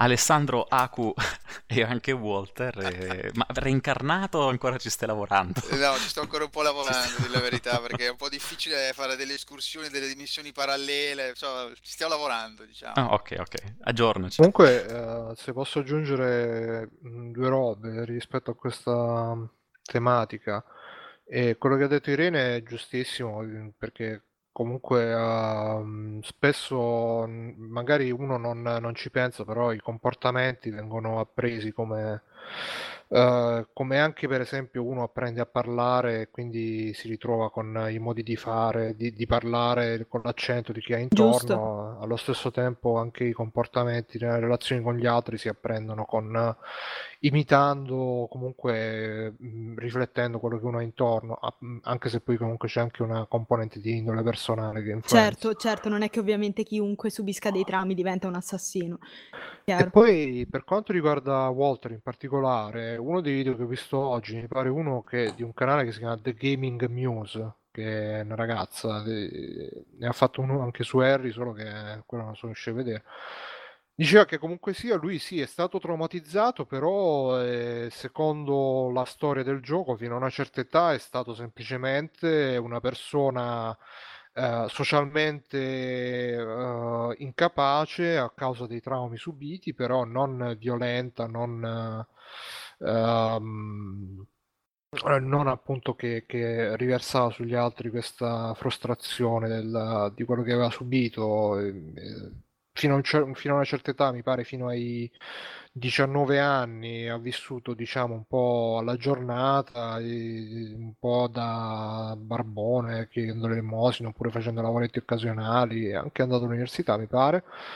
E poi, eh, tipo, per cinque anni non si sa niente di lui, e poi quando riappare diventa il Walter adulto che invece è determinato a fare questa, questo rituale, quindi a, a fare questi Ammazzare 21... queste 21 persone. Esatto, Mhm. e una cosa che mh, poi, vabbè, eh, mh, faceva teorie sul fatto che in questi cinque anni, tipo, fosse stato posseduto da un demone o roba del genere. Questo adesso non, non- non mi ci addentro perché comunque non, non sono così ferrato nella storia del gioco, però eh, una cosa interessante che è uscita da questo video, mi pare, forse da un altro, ma credo da questo è che lui ehm, le vittime che ammazzava le ammazzava in modo tanto più efferato quanto più erano innocenti le sue, queste vittime. E infatti, diciamo, il delitto più efferato che ha fatto è stato quello dei due gemelli, che poi nel gioco vengono rappresentati appunto dal mostro con, eh, Ah,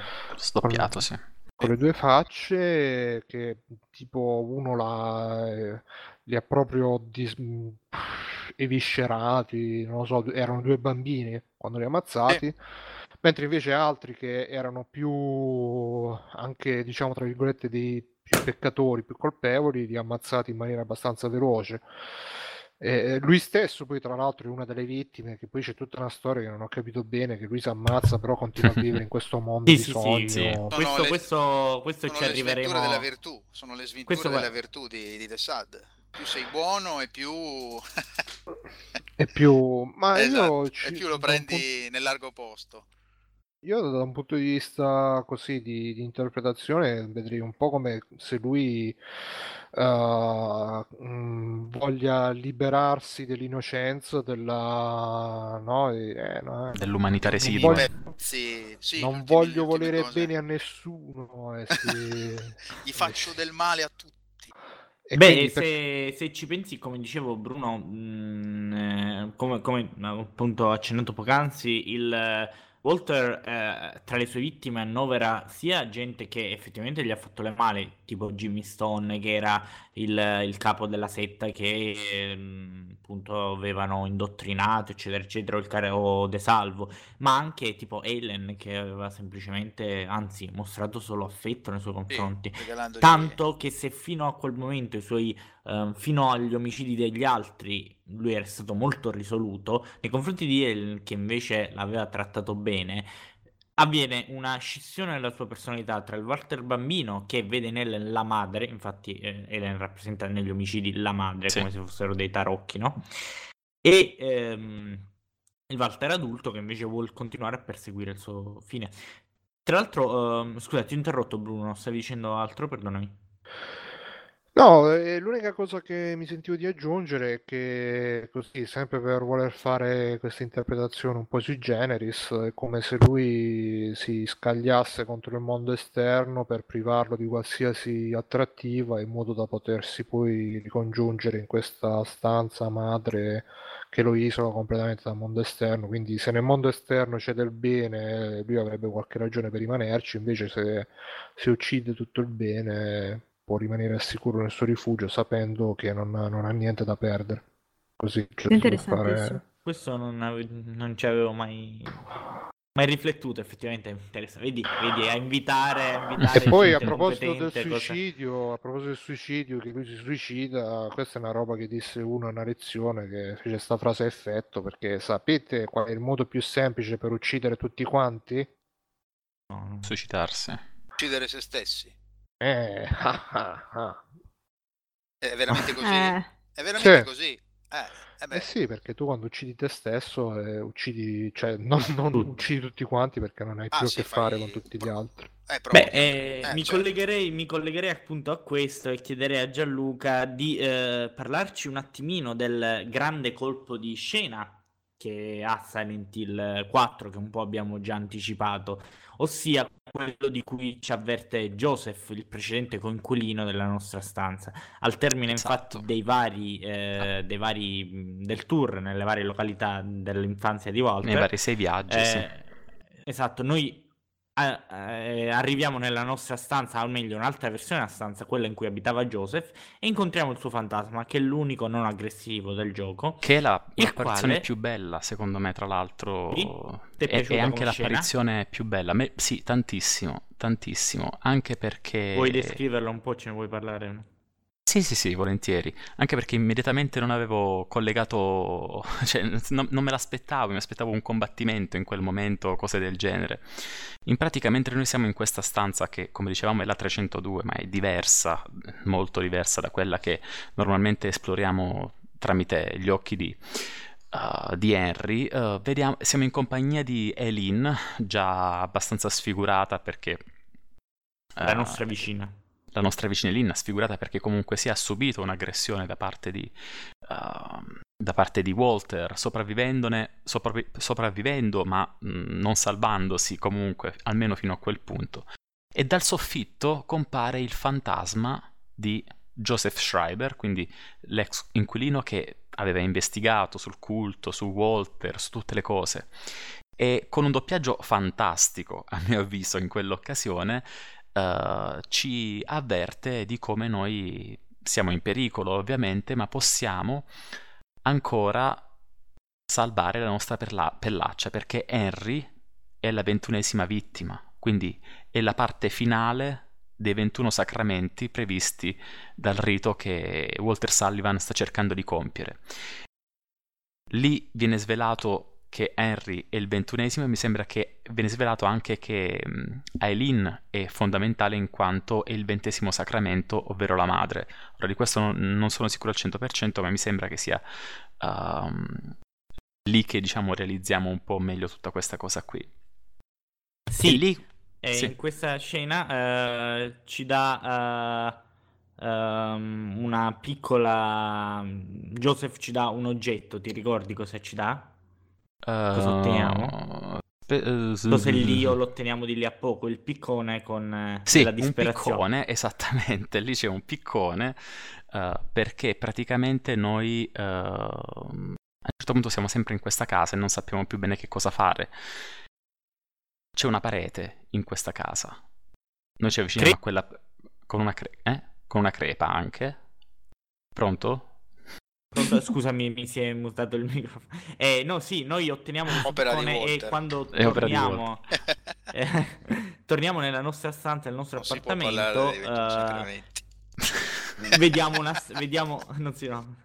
Beh, mh, proviamo a usarlo nello stesso punto in cui l'abbiamo trovato, cioè alla fine del corridoio centrale. Tra l'altro è interessante notare come quando visitiamo le altre case de- della, mh, le altre case speculari alla nostra o del piano inferiore nel condominio c'è una stanza in più che però Mm-mm-mm. nel nostro appartamento manca. E scusami, ti ho Immurata. interrotto, vai avanti. No, no, eh, mi ha interrotto ma andavi nella direzione giusta ovviamente, perché praticamente poi con questo piccone noi possiamo fare breccia in questo muro, scoprire che cosa? Scoprire questa stanza mancante nella planimetria dell'intero palazzo e in questa stanza mancante c'è un fetore terribile che per un attimo fa barcollare Henry e scrutando all'interno del buio di questa stanza trova il cadavere di Walter. Quindi Walter Il grande era, colpo di scena. era lì. Esatto. Walter era lì. E poi qui, insomma, diciamo che molto del gioco si sposta nel condominio, nel palazzo in cui abita, eh, a- abita Walter perché c'è un pezzo mancante che bisogna cercare e questo pezzo mancante è il cordone ombelicale che eh, veniva custodito dal, um, dal, dal poveretto che si occupava della gestione dell'intero edificio. E quindi poi Frank, non- che ha un Frank. cognome, si fra- un chiama? cognome importante, un cognome importante, perché si chiama Frank Sunderland e eh, Sunderland è anche il cognome di James, protagonista di Silent Hill 2, e a quanto pare sarebbe il padre Sì, sì, sì. di James. Sì. Quindi Oh. è bello, la cosa bella ehm, è proprio questa, che tutti questi Silent Hill, anche quei pochi che ho giocato io, sono comunque collegati. Di Joseph si parlava in Silent Hill 3, se non ricordo male. Per la prima volta c'era una citazione su questo Joseph. E uh, l'altra volta parlammo anche di un pezzo di Silent Hill 2 presente solamente nella versione, succe- non, non, nella prima versione del gioco, che era Born from a Wish, lo scenario extra di Silent Sì, Hill 2, Sì, sì, sì. che si ricollega proprio a quello che accennava prima Bruno, cioè questo fatto che non si capisce bene di come sia possibile che eh, Walter si sia ammazzato in carcere e poi sia rispuntato da qualche altra parte per compiere il suo efferrato rito fino in fondo. Lì eh, E la- io ho letto, mh, cioè, se non mi sbaglio, si, si scopre al- all'interno stesso del gioco che eh, ov- ovviamente per fare questo rituale dei 21 sacramenti bisogna uccidere 21 persone, no? sì, In realtà ehm, l'una delle vittime, l'undicesima, quindi dopo aver ucciso 10 persone, era eh, Walter stesso, il quale si suicida in cella con un Esatto. Tra l'altro, piccola parentesi, ne volevo parlare dopo, ma ne accenniamo adesso. eh, mh, il fatto che Walter fosse, prigioniero, fosse stato incarcerato eh, lo scopriamo già in Silent Hill 2, dove eh, si, si trova Mhm. alla sua cella un piccolo diario dove eh, Walter parla di un diavolo rosso che- dal quale sentiva perseguito. Comunque egli si suicida e eh, a quanto pare cioè, si sospetta che eh, dopo aver trasciso la forma umana, dopo essersi suicidato, ha trasportato il proprio cadavere nell'appartamento murandolo. Ma questo non ha consentito una piena comunione eh, spirituale con l'appartamento, bensì solo fisica, in quanto eh, egli non è ancora in grado di entrare nell'appartamento, o meglio, di isolare se stesso eh, insieme all'appartamento e quindi eh, rimanere insieme, eh, perché appunto deve trovare il cordone ombelicale, questo elemento che lo legherebbe definitivamente al- all'appartamento. esatto, esatto. E Sì, e quindi... poi eh, su Sì, sì, Guru- vai, no, no, vai. fi- no, no, tranquillo, eh, finisci pure. Volevo solo No, beh, aggiungere abbiamo che finito. Suguru Murakoshi era anche il director drama di questo Silent Hill e quindi che è lo stesso poi che ha eh, lavorato anche su eh, Silent Hill 2 e soprattutto sulla versione Restless Dream, tra l'altro. Quindi per questo ci sono tanti collegamenti, secondo me, postumi che dopo sono stati fatti, nel senso che eh, ovviamente Konami aveva necessità di renderlo un Silent Hill e quindi hanno iniziato a lavorare in maniera molto conscia e anche molto precisa eh, tut- su tanti piccoli elementi da inserire, ovviamente. Così, Mm, mm, mm. ecco, solo perché cioè, comunque il, il team era molto, ruotava spesso tra di loro, quindi spesso e volentieri c'era un, un certo tipo di link mentale tra, eh, tra i vari collaboratori. Sapevano dove gli altri avevano lasciato, così che potessero riprendere il lavoro e proseguirlo. Sì, Io sì, direi sì. a questo punto di eh, approcciarci eh, al finale, se per voi va bene. E... mh, Salvo che non hai qualcosa di prima da aggiungere, Gianluca. No, no, no, ehm, semplicemente volevo, far- mh, volevo fare questa citazione alla- a quest'olio bianco che veniva utilizzato in un rito per la creazione lì in Silent Hill 2 di Mary, che era fondamentalmente Maria, mh, Sì, è vero. una forma leggermente diversa. Ora, come Walter abbia potuto mh, mantenere la propria consapevolezza di identità e tutto quanto il resto non è, non è perfettamente chiaro, o, quantomeno io non l'ho capito benissimo. Comunque, ehm, diciamo che a quanto pare esiste questo rito che, chi lo sa, magari un giorno quando ripartirà Silent Hill potremo ancora ritrovare.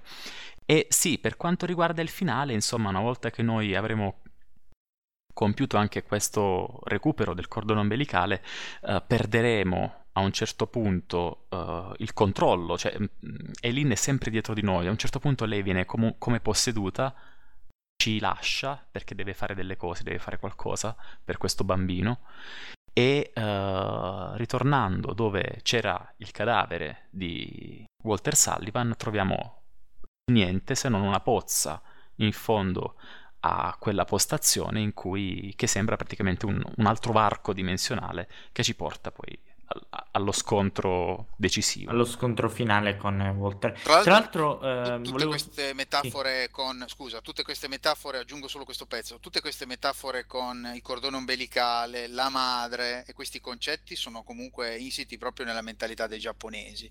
secondo me hanno dei rapporti bruttissimi con i loro E infatti volevo dire, Ma io proprio vorrei, volevo semplicemente dire, mm, f- forse ne dovremmo parlare dopo, ma mi inserisco visto che hai- mi hai dato un po' in là. Eh, scusami, il fatto che il gioco sia ambientato in un incubo della mente di una persona malata, no? Comunque un incubo, si è ambientato in un incubo, mettiamo qua, dove incontriamo creature orribili. Il fatto che noi viaggiamo tra un luogo sicuro e, e il mondo esterno, no? Eh, questo incubo terribile. Eh, il fatto che eh, tra gli oggetti più importanti abbiamo un cordone ombelicale. Io non so se forse la mia mente che sta facendo uno stretching un attimino esagerato, però ci vedrei un parallelismo con un gioco della From Software più recente, Eh, però non- eh, cioè- qualcosina so- sì, Eh? ce, lo vedo, No? ce lo vedo anch'io, sì, ce lo vedo anch'io, quel- quell'effetto lì, sì. Eh, forse perché le meccaniche dell'incubo, della mente che plasma il mondo, eh, forse sono, diciamo, tematiche comuni che eh, a un certo punto l'idea di maternità, del, del- o meglio, del surrogato di maternità, del cordone ombelicale come oggetto potente perché ci collega, in grado di collegare un essere a un altro, mh, Eh, le ritroviamo tutte Ci stiamo riferendo a Bloodborne, eh, ragazzi, Sì. se state Sì, sì. ascoltando, se non aveste capito, è Bloodborne, Ok. il capolavoro di From. Sì, assoluto. Il vero capolavoro Il vero capolavoro, sì, ma co- come non parlare. Ehm, comunque, avviandoci al finale, ehm, noi eh, ci ritroveremo in questo scontro contro Walter Sullivan, in cui eh, dobbiamo utilizzare delle lance per trafiggere delle, mm, delle figure, delle statue che sono a fianco a questa arena, al centro della quale Ellen camminerà eh, più piano più veloce a seconda delle nostre azioni verso la propria fine, verso questa, questa tritacarne tipo che la ucciderebbe, no? Sì, Eh, questo il pozzo di tutto- sangue, tra l'altro, esatto, questo pozzo di annegherebbe sangue. Il magari tutto anche. mentre ci scontriamo contro Walter. La battaglia più brutta dell'universo. No, è. Sì, è una cosa molto macchinosa, una cosa terribile perché lui Una ci spara. terribile, terribile. Sì, Ma è poi è difficile, strana. ragazzi. È È difficile. proprio È molto difficile, cioè- difficile, sì. Sì. Silent Hill generalmente non sono mai difficili come livello di difficoltà medio, ma questo è proprio difficile sta lotta. Comunque, Allora, a questo se- punto, No, poi il aggiungiamo- finale... Aggiungiamo anche, Sì, sì. scusate, piccolo, piccolo dettaglio, aggiungiamo anche che durante il gioco eh, potevamo salvare diversi protagonisti, delle, sì, diverse Mhm. vittime.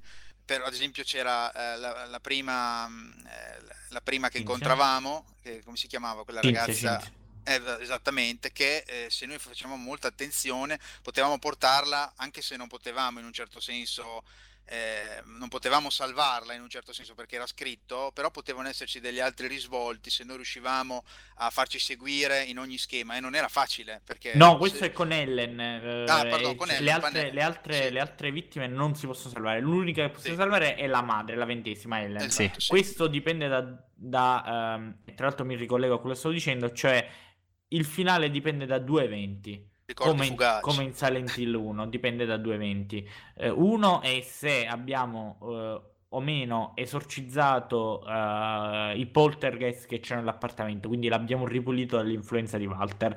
E per farlo dobbiamo usare delle candele che troviamo durante il gioco. Tipica ca- tradizione Shinto. Esatto, questo, di questo mi permetterei di collegare a te perché oggi ne parlavo con Irene, Sì, perché è vero. c'è la stessa simbologia Per The Binding Binding of of Isaac. Isaac, esattamente, Eh, sì. dove la candela ti allontana le maledizioni. Questo da dove viene questa, questa, questa influenza culturale? Tu lo sai forse Alessandro, la candela con antimaledizione, una roba del genere. Beh, la, can- la candela antimaledizione è, basicamente era praticamente uno dei riti, eh, per- dei riti, diciamo, della tradizione, uno dei riti supposti della tradizione Shinto che c'è sempre stata nelle- nella cultura orientale, quello di esorcizzare. Se tu vai dalle lande del Tibet a- anche alla Cina, c'è sempre l'onorare gli antenati o onorare i defunti, bruciare candele o bruciare incenso eh, affinché non arrivino le maledizioni, affinché eh, trovino la pace. Quindi eh, sono, c'è un folklore molto vasto dal punto di vista eh, del- di, di queste fu- fumigazioni con, ehm, con candele oppure con bastoncini di incenso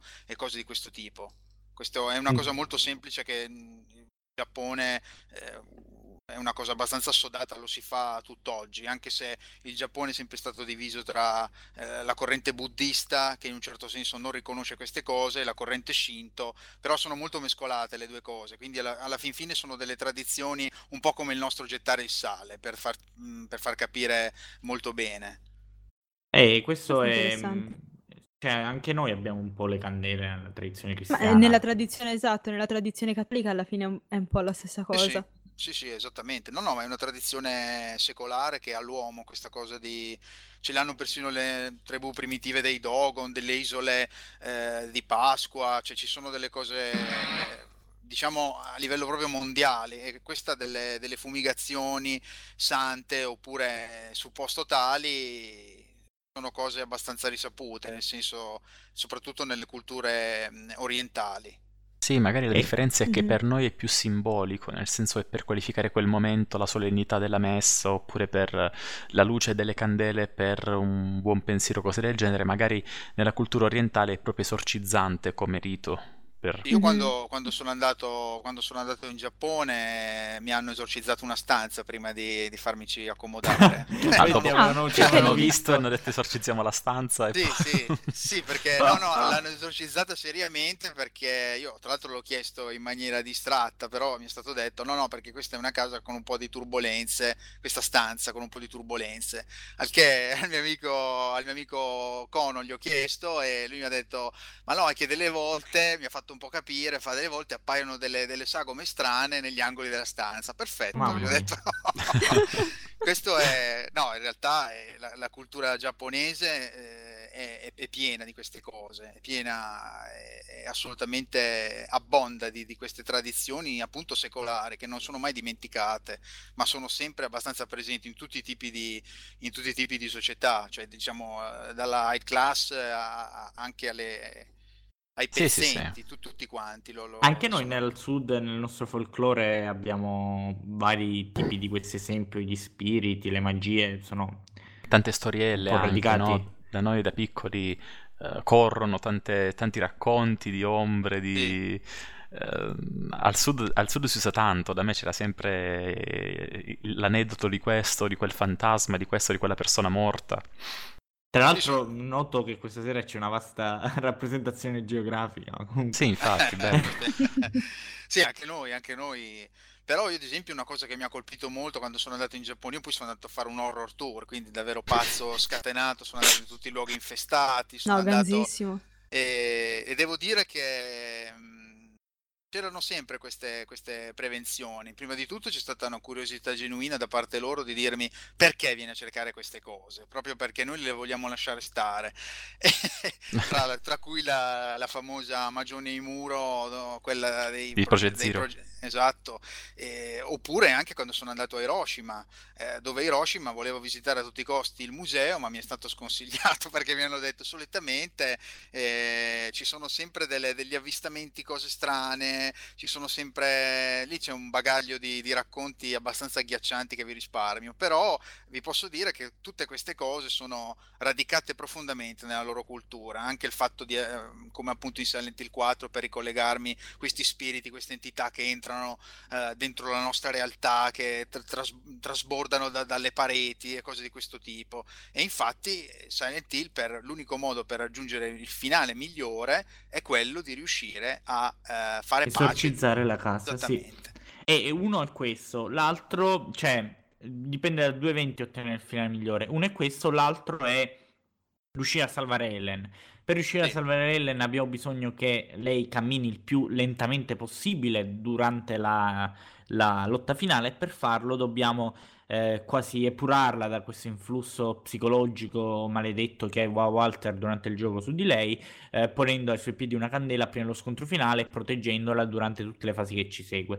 Una delle più grandi critiche che faccio a Silent Hill è appunto averci dato un companion, Silent Hill 4, che generalmente nei videogiochi è una cosa, una delle cose più brutte che si può fare è portarti qualcuno dietro, cioè Adesso una cosa che soprattutto è diventata una consuetudine che personalmente inizio a provare un po' di insofferenza perché se Sì, prima sì. poteva essere un po' una variante stuzzicante, adesso l'orrore lo devi sempre condividere. Quindi come se non bastasse il tasto share, abbiamo anche un, eh, una coprotagonista o un coprotagonista o un amico, qualcuno sempre al nostro fianco che È vero. è vero, alla fin fine Che smorza è l'orrore. che- però smorza, sì sì, sono Sì. d'accordissimo. Gianluca, eh, sì, Gianluca, mm, scusami, eh, mm, Bruno, che ne pensi di questo? Mm, Non so se hai anche tu l'impressione che nei giochi moderni tendono sempre a metterci qualcuno a fianco. Ma eh, sai, eh, a pensarci è strano perché tutti le odiano queste missioni, però tutti ce le mettono, quindi non so perché lo facciano, forse per, eh, boh, per coerenza di trama, per... eh, Comunque, mh, a questo proposito, eh, c'era un video tra, tra le varie robe che ho visto oggi di un canale che si chiama Ragnar Rocks, o Ah, Ragnar sì, lo conosco, lui eh. fa i Monster of the Week, se non mi sbaglio. Esatto, che a proposito di Silent Hill 4 e a proposito appunto del fatto che è una palla, non dico che cos'altro, a portarsi dietro Eileen. Aileen, eh, che tra l'altro appunto non, non l'abbiamo detto, però praticamente nel gioco eh, si fa dritto e rovescio, nel senso che si fanno questi quattro, Eh, questi sì. quattro livelli all'inizio e poi dopo c'è Eileen e bisogna rifarli tutti quanti al contrario, stile Devil May Cry 4, però portandosi appresso Eileen eh, che, Che non può che- fare le scale, che non può correre.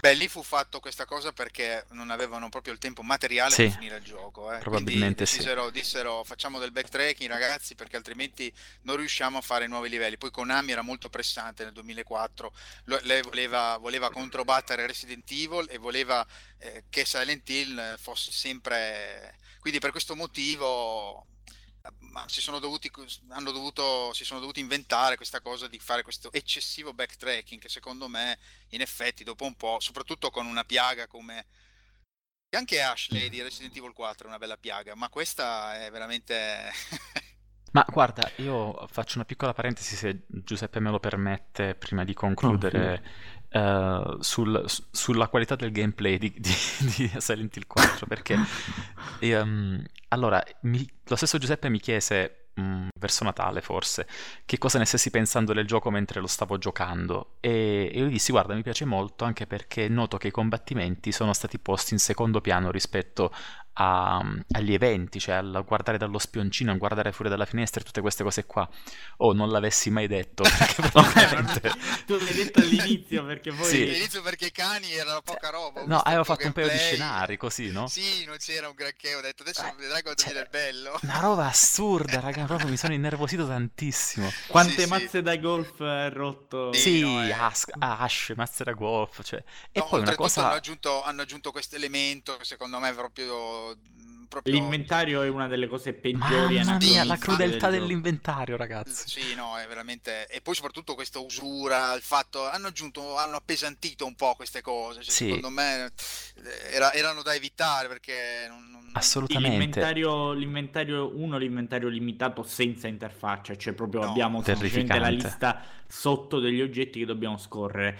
Uno, due è limitato appunto, una cosa che non si era mai avuto nei Silent Hill in cui potevamo portarci tutti gli oggetti, qui dobbiamo ehm, eh, Fare una cassa selezione. K, esatto, Mm. una cassa panca in casa e quindi dobbiamo decidere un attimo. E beh, qui, e qui perché, qui perché si, faceva, si facevano vivi i primi producer di Konami, eh, de- sottoposti ovviamente, dove, pardon, dove erano ovviamente superiori al team Silent e gli dicevano devi aggiungere queste caratteristiche perché sono di moda, l'inventario eh, limitato e, e cose di questo tipo. E quindi il gioco ne, ne ha usufruito, ma molto male, cioè nel senso non è che ne ha usufruito, ne, proprio ne è stato danneggiato da questi aspetti. Se- Allora, E io, secondo io me- sai che io adoro il Team Silent e lo difenderò a spada tratta, secondo me Silent Hill è un 4, è un ottimo gioco sotto tantissimi punti di vista, però pecca ha alcune grosse pecche di game design.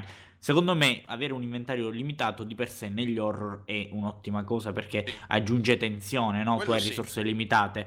E il problema è che però devi fare un inventario funzionale, cioè non mi devi rendere difficile eh, selezionare la roba per dirti. Sì, esatto. E poi c'è tutto ciò si ricollega allo scontro finale, perché il problema è che tu nello scontro finale hai bisogno di portarti dietro un sacco di munizioni. Eh, E quando ci arrivi, perché c'è il tempo, cioè tu comunque sia, Sì, lì il cammina, cioè devi, devi, far devi fare in fretta. E, e- e, mh, nel mio caso non ce l'ho fatta, l'ho finito con l'ascia, tra l'altro con un quadratino piccolissimo di energia.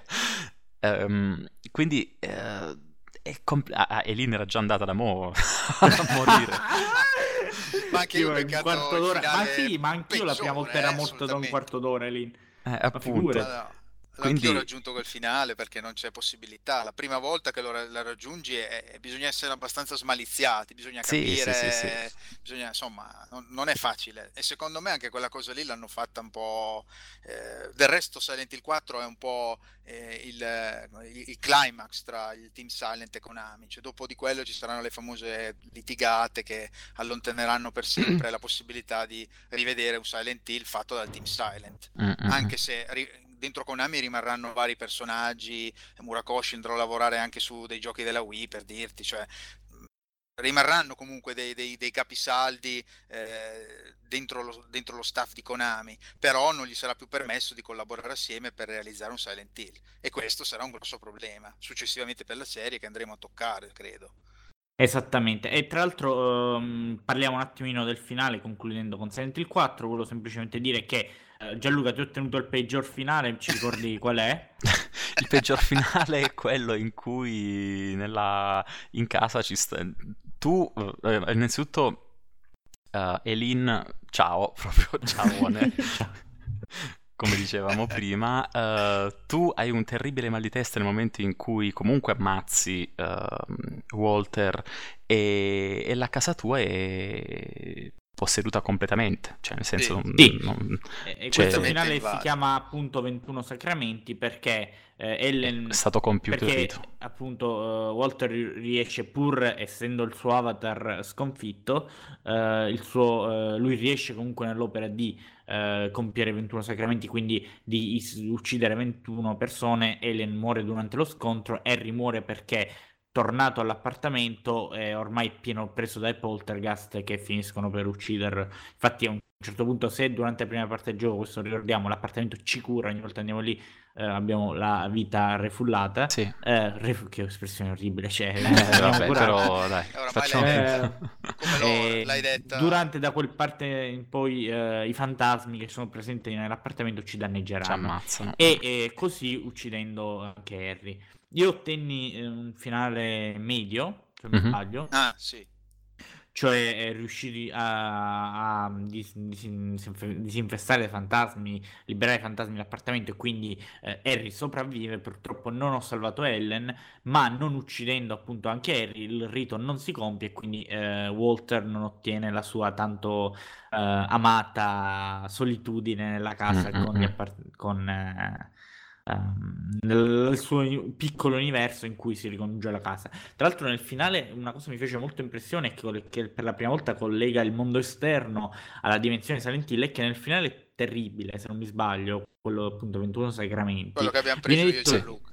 Esattamente, viene detto chiaramente che tipo i poliziotti che tentarono di entrare nella, Sì. nella casa, Sì, eh, tra cui Frank Sì, sì. Sire, eh, fu- furono tutti presi da attacchi di cuore, insomma, Sono vennero- morti, eh. un proprio morti mi sembra. esatto.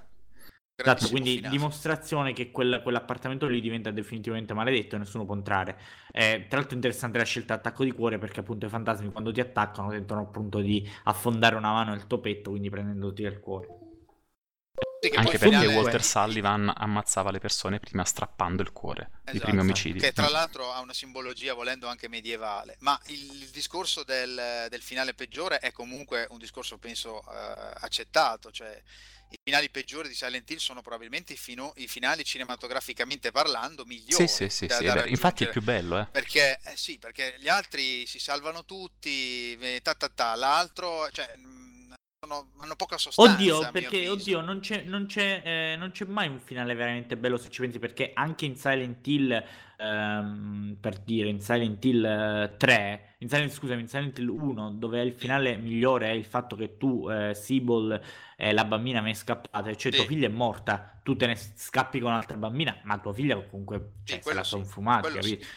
Eh, l'unico... Vabbè, è il finale quello dove Ma è una, è una differenza che io da piccolo non... mm, diciamo Non una riuscivi- sfumatura che da piccolo avevo colto. Cioè da piccolo dicevo, ah vabbè, c'è sua figlia semplicemente è è ringiovanita. No, non è così No, proprio. no, no. Cioè tua figlia l'hai perduta. Infatti vediamo come Harry, eh, poi nel Harry, eh, Harry Mason, che tra l'altro abbiamo nominato, mi dicono nei commenti della scorsa puntata, a volte abbiamo sbagliato, abbiamo chiamato James. Mi dispiace, ragazzi. Eh, non è un errore, non è un errore. Sì. Comunque eh, ricordiamo che ha avuto questo, l'ha segnato psicologicamente. Ma direi un attimino di chiudere qui eh, Scusa, posso... 4. Sì. Prima di chiudere, posso dire mm, due sì, figurati, scusa.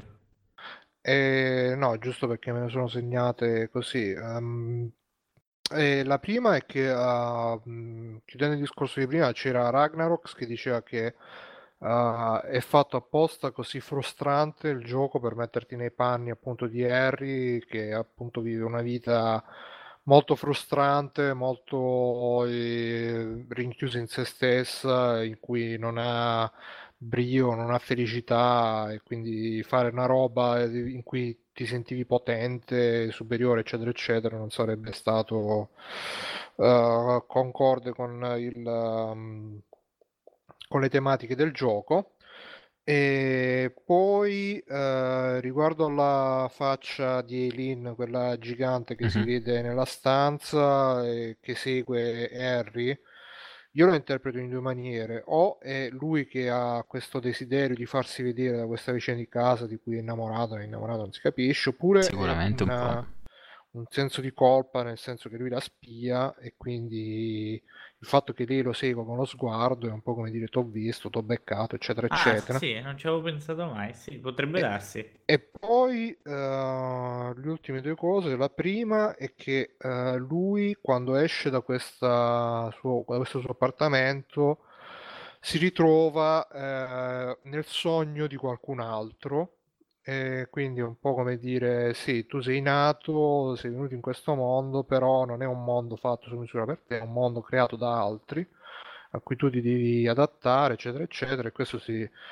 ricollega un po' alla tematica di Kikomori che si chiude dentro casa perché il mondo esterno gli fa schifo, gli fa paura e tutto quanto. E ultima cosa, i fantasmi che lo seguono dappertutto quando lui è in questi questi mondi esterni io un po' li vedo come la, l'ansia Sociale. la, l'agorafobia, l'ansia di, di, di, di, uscire di casa che ti segue sempre dappertutto ti, ti... Ah, e, poi, alla fine ti, ti, prende un po' il cuore perché no, quando uno ha gli attacchi di panico comincia a sentire attacchi cardiaci e tutto ah, così giusto questo per è molto farlo. interessante eh? azzardata come ipotesi però è molto interessante ma Anche neanche quella... tanto sai cioè, torna molto torna molto secondo me no no perché... dicevo sì, sì, finisci, finisci. Di. No, perché comunque Henry è un personaggio che, del quale veramente, l'abbiamo detto, non, non, non ci viene dato niente di Henry a inizio partita.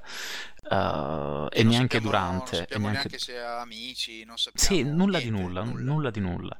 E questo è abbastanza, sarebbe abbastanza mh, improbabile per una serie come Silent Hill presentare un protagonista così vuoto mh, senza che vi siano possibili chiavi di lettura della sua condizione di uh, quasi trasparenza, nel senso di, di, inconsistenza. E magari è proprio questo qui che dice Bruno, c'è una persona che non è inconsistente, è semplicemente, è semplicemente una persona che si nasconde e che nasconde delle parti di sé. E quindi anche l'agorafobia è questo tipo di meccanismo di fuga e rappresentazione del, delle paure tramite questi mostri che lo inseguono quando è fuori.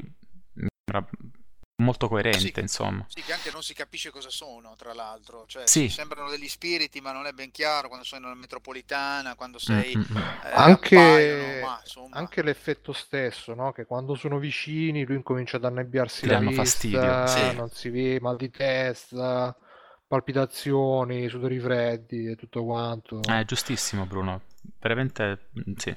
E poi alla fine lui si riesce un po' a liberare perché ripristina no, questo legame con, con Aileen, perché lui, riprendendo il discorso di prima dell'attaccamento, io l'ho visto un po' come uno che ha un attaccamento evitante, cioè evita qualsiasi relazione, si limita a spiare da, da dentro verso fuori con questa barriera della, dell'appartamento, delle finestre, eccetera, eccetera. Alla fine un po' per coincidenza riesce a ristabilire un rapporto con, eh, con una persona significativa e quindi un po' un risanamento che ha grazie al rapporto con, con Aileen che non so se anche lei forse può essere individuata come una mezza non reclusa, però si vede che anche lei comunque ha una vita abbastanza, per quanto si vede che esca e tutto quanto, comunque in casa è sempre da sola. È in compagnia del pupazzone e basta.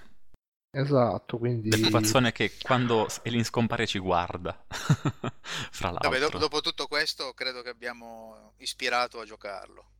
Sì, sì, no, sicuramente sì, Va comunque giocato. sia, eh, al di là di tutta l'esecuzione che può avere i suoi pregi e i suoi difetti, eccetera, eccetera, come soggetto è davvero forte, cioè eh, ti svegli in un appartamento da cui non puoi uscire in nessun modo, nessuno ti sente, e poi l'unica maniera per uscire è questo buco nel muro che ti porta in mondi, eccetera, eccetera. C'è anche qualche scary moment, eh? attenzione. Dentro Sì, sì, sì. l'appartamento c'è anche qualche geniale idea per, eh, diciamo, per togliere dal torpore il giocatore che magari si vede costretto a rifare sempre le stesse cose, le stesse deambulazioni. C'è qualche momento, c'è ad esempio un momento in cui si va alla finestra, io ricordo che erano le tre di notte, ho fatto un urlo incredibile, c'è una testa volante Sì, che sì, appare testa. mamma mia. Sì, cioè, anche lì, ehm, per dare un'interpretazione pure a queste robe qui, mh, possono essere viste come i fantasmi della madre che si riflettono sui fantasmi nel senso di paure, ossessioni, no? Che magari un genitore trasmette al figlio. E quindi questo figlio così ehm, attaccato a questa madre grembo appartamento si ritrova sti fantasmi che gli passa l'appartamento stesso, così come una madre riesce a passare ai propri figli le proprie ansie, paure, insicurezze, come se fossero dei fantasmi e bla bla bla. No, è vero, è vero. Ah, queste interpretazioni sono... mi hanno convinto... Stimolanti. Sì, sì. Sì, dai, È una nuova, una nuova lettura che è molto interessante. Mm, eh, Anche- quello anche- che mi ha affascinato di questo scusa, è semplicemente eh, una cosa che hai detto all'inizio, Bruno, eh, cioè la contrapposizione tra entrambi, volendo, sono dei chicomori, delle persone apatiche, strane, disadattate, però eh, entrambi, cioè eh, Harry da un lato e ehm, Walter dall'altro, eh, pur rappresentando entrambi degli aspetti di questo Kikomori, del disadattato sociale, abbiamo dal lato chi lotta per eh, uscirne eh, e chi invece lotta per eh, rimanere e chiudersi in questo stato. Cioè, molto, secondo me è molto interessante come visione, mm, dà una bella lettura al gioco. Il che dimostra l'amore di- per questa saga che ho è appunto quello che a distanza di anni si aprono sempre nuove visioni e letture di, di un'opera.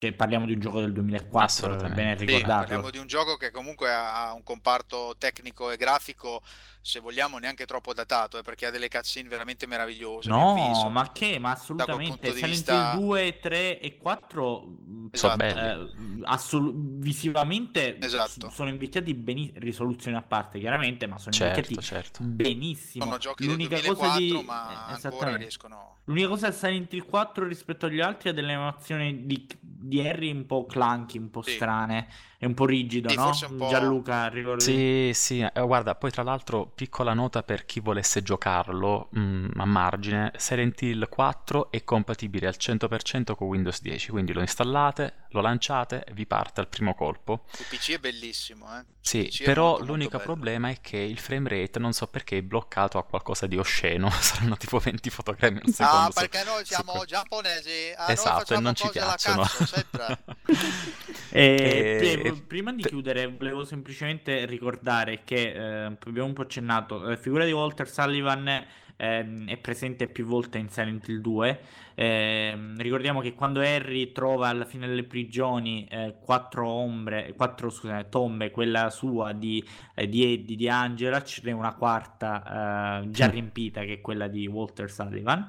Eh, gli omicidi vengono descritti lì, ricordo che c'è un articolo di giornale e poi ci verrà chiesto eh, dal, in Silent Hill 3, in, ehm, è molto interessante, ci viene chiesto in Silent Hill 3 eh, da un conduttore radiofonico, Radiofonico. quiz, eh, esattamente. E Silent Hill Eh, 2 era, o, sì. il 3? Il 2 o il 3? No, il 2, scusa. Il No, il 2 due. Il nell'ascensore. Nell'ascensore dell'ospedale ci viene chiesto Esatto. dal conduttore radiofonico eh, chi fosse Walter Fa- Sullivan e chi avesse ucciso. La risposta era appunto i due bambini. Mm-mm. E, e appunto troviamo anche la sua cella col suo diario in cui dice che è perseguitato da questo diavolo rosso prima di uccidersi. Comunque, io direi che abbiamo finito con eh, Silent Hill 4. Non so chi ha qualcuno di voi qualcuno, qualcosa da aggiungere, Bruno, Irene. Io ho una domanda uh, da fare a Bruno riguardo uh, a quello che ho messo diciamo nell'intro in una maniera un po' raffazzonata, però mi interessava molto capire eh, più che altro tutti i concetti filosofici alla base della logica del tempo, che sono relazionati o secondo, uh, secondo altri correlazionati alla logica del pensiero appunto di Gattari e di Deleuze.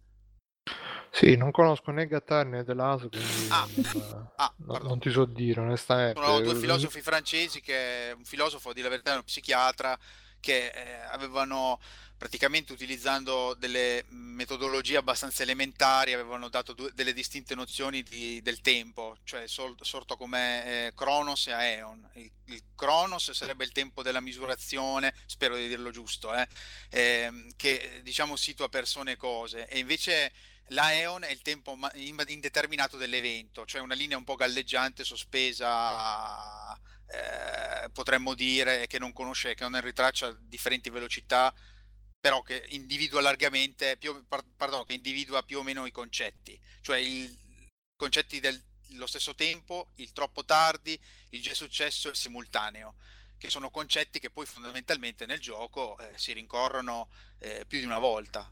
E quindi volevo sapere questo delirante panegirico, eh, volevo sapere questa cosa, se conoscevi appunto questi due filosofi e sulle loro teorie. No, non riconosco. Per quanto riguarda il tempo, l'unica cosa che posso dire che così mi viene eh, sul momento è che appunto quando qualcuno come Harry in situazioni di, di- depressive o pseudotali, il tempo tende a, a dilatarsi e le famose giornate che diventano tutte uguali e Esatto. questo lo si vede benissimo nel gioco perché tu stai sempre nella stanza e tu, tu hai la stanza, giri, rigiri, stai sempre nei soliti posti, sempre a vedere qualcosa che cambia, non cambia mai niente, Esatto. rimane tutto uguale. Ma poi E sempre ricordo, più- ricordo anche Gianluca che quando faceva il gameplay, che vi consiglio di seguire, ehm, eh, era abbastanza frastornato, non riusciva a capire, diceva, vabbè, ok, è un sogno, allora mi sono svegliato nel sogno, ma adesso che ore sono? Ma No, ma adesso... eh, tra l'altro c'è una... c'è una nota nel gioco, tra l'altro mi sembra che si trovi più verso tre quarti di gioco più o meno, di Joseph che dice non riesco a capire se sono qui da ore o da settimane. sì.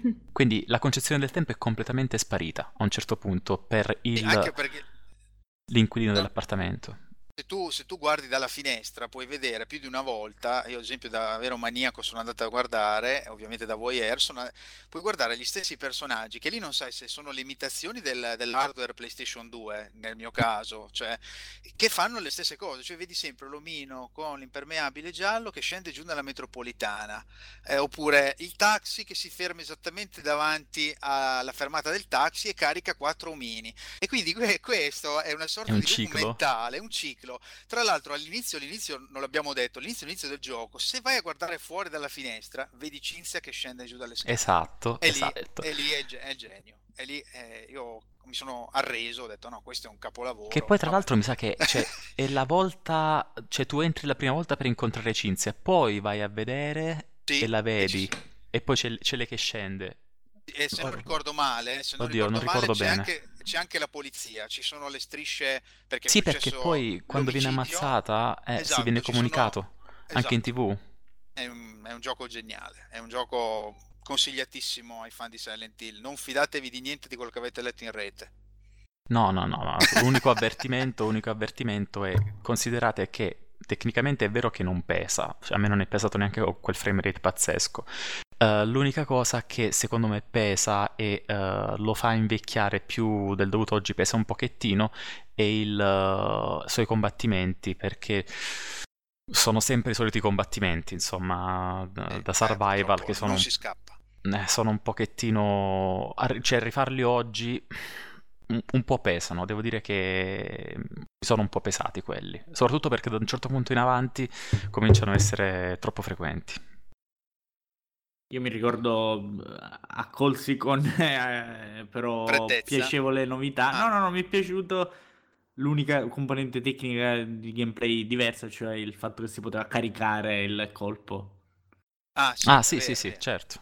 Che poi è fondamentale nell'ultimo scontro, se vuoi fare Esatto. intendere. sì, sì, E- sì, una bella l'idea- picconata caricata, un fantastico. cioè, insomma, Comunque anche visto- l'idea di utilizzare la visuale soggettiva, eh, io ricordo che l'accolsi con favore perché era geniale l'idea di far girare questo appartamento in una visuale soggettiva sì, che, sì, poi, sì. che poi non era proprio, adesso magari mi, mi do- mi correggerai Gianluca, però non era proprio una visuale soggettiva, era una visuale soggettiva ma poteva sembrare un po' come le avventure grafiche, nel senso la progressione Ci non so- era molto eh, fluida, cioè c'era un po' a segmenti, no? C'era mh, quattro Ehm, passi, poi giravi la telecamera, poi potevi guardare in basso, eh, potevi, Sì, cioè, è un potevi guardare... po', tra l'altro è anche un po' zoomata, cioè non è, Sì. è come se non ci fosse quella libertà di sguardo Esatto, ampia che hai esatto. nella realtà, Sì, è come se tu avessi un po' dei paraocchi, è come se non inquadrassi tantissimo scenario contemporaneamente. Quindi anche questo è un po', eh, questo ti dà un senso di costrizione comunque, nonostante tu abbia la telecamera negli occhi del protagonista. Però ecco, lì è- questa cosa è veramente forte, cioè per un Silent Hill metterti dentro il protagonista, perché al- altri survival l'avevano fatto in passato, tipo Nocturne, per fare un esempio No, molto, mia, vero, molto sì. lontano, che aveva una cosa un po' strana però per questo fatto qui, e, e l'effetto è straniante, è Ma i spiazzante. Nocturne sono, sono quelli che fecero, sono quelli che poi fecero eh, Blood Rain, Project. Quale? Ah sì, e anche Blood Rain, se non ricordo male. Eh, Oh no, no, no, mi confondo penso io. di No, no, no, no, penso no, di mi no. confondo. Mm, mm, mm. Però è vero, è vero, Nocturne che fecero anche il 2, se non ricordo male. No, mi sembra che si mm, che tutto poi confluì nella trilogia di The Blair Witch Project Ah, sì, sì, è e, e penso che poi si siano fermati. Ora, non, non vorrei dire informazioni che, che adesso non ricordo esattamente. Sono sicuro che sono quelli di The Blair Witch Project, ma poi avanti non so cosa abbiano fatto. Eh, ragazzi, quindi tirando le somme, eh, so che è una frase banale, eh, lo consigliamo o no questo Silent Hill 4? O Certo. vogliamo essere freddini, eh, come è stata la critica allora che lo accolse, ricordiamolo non benissimo? Ma Io, eh, io lessi delle cose aberranti, eh, aberranti, da sì, ma orrore banale a cercando di fare qualcosa di diverso, sbagliano completamente il tiro, eh, scarsa rilevanza in generale, non è che non c'è mai io stata una, una vera disamina su questo gioco, cioè nel senso un qualche recensore, un qualche analizzatore che se lo sia preso un po' a cuore abbia detto no, aspetta un secondo, guardiamoci un attimino eh, meglio dentro, queste, dentro la piaga di questo User gioco. in your channel is recording. Ehm, io penso che, il, che sia successo in quel momento qualche cosa di ehm, molto brutto, stesse succedendo qualcosa di molto brutto a livello generale nella critica videoludica, perché si stava veramente inseguendo un modello di recensione sbagliato e che è sfociato in una serie di giochi fatti con lo stampino e che fondamentalmente fino al 2009-2010 premiavano pochissimo l'estro e l'idea diversa. Quindi i giochi dovevano essere fatti in un certo modo per vendere tanto. E secondo me questo- per questo motivo Silent Hill 4, avendo spiazzato il recensore, eh, è stato penalizzato in tante cose. Quindi io lo consiglio, credo che la critica abbia preso un abbaglio fortissimo su alcune cose e il gioco aveva comunque dei, dei problemi dovuti probabilmente a uno sviluppo veloce che può aver indotto a alcuni errori di valutazione, però ovviamente se noi andiamo a pensare a cose tipo il- a cose orribili come il Metacritic, Silent Hill 4 non corrisponde a quello che gli viene assegnato nella maniera più assoluta. Io Io, lo- mh, secondo me, mh, vorrei anche dire che è- è- questo mh, chiedo un attimo a Bruno se ha questo sentore, ma eh, questo secondo me è parte dell'accoglienza freddina di, che venne, in cui venne salutato. Silent Hill 4, è dovuta anche in parte agli stessi fan che eh, quando si vedono presentare qualcosa di diverso, che magari richiede un attimo più di elaborazione, ma che comunque si distacca dai canoni di una serie, mh, tendono faticosamente, non, non necessariamente lo accettano eh, e lo valutano come cambiamento proprio. Cioè, il videogioco Ah, spesso d'accordissimo è, proprio. questo è un- una cosa che nell'età dei social ehm, sto avvertendo molto, ehm, finisce per eh, ruotare su se stesso, avvitarsi su se stesso proprio perché ehm, si tende sempre a dare al pubblico, poi giustamente, tra l'altro, nei limiti possibili perché devi vendere, comunque quello che vuole. Non so, tu hai questo sentore, Bruno? E, uh, ma guarda, secondo me sì, alla fine uh, è il tipico quando hai a che fare con una serie c'è sempre il fan che dice ah, eh, sarebbe stato un bel gioco ma non si doveva permettere di usare il titolo di, uh, della serie, no? E quindi eh, questo capitolo che comunque era così diverso da, da quelli precedenti è stato accolto malino, maluccio e però sì, aveva anche, ha anche dei problemi che, cioè, a parte il, il, tutto il back, backtracking che proprio...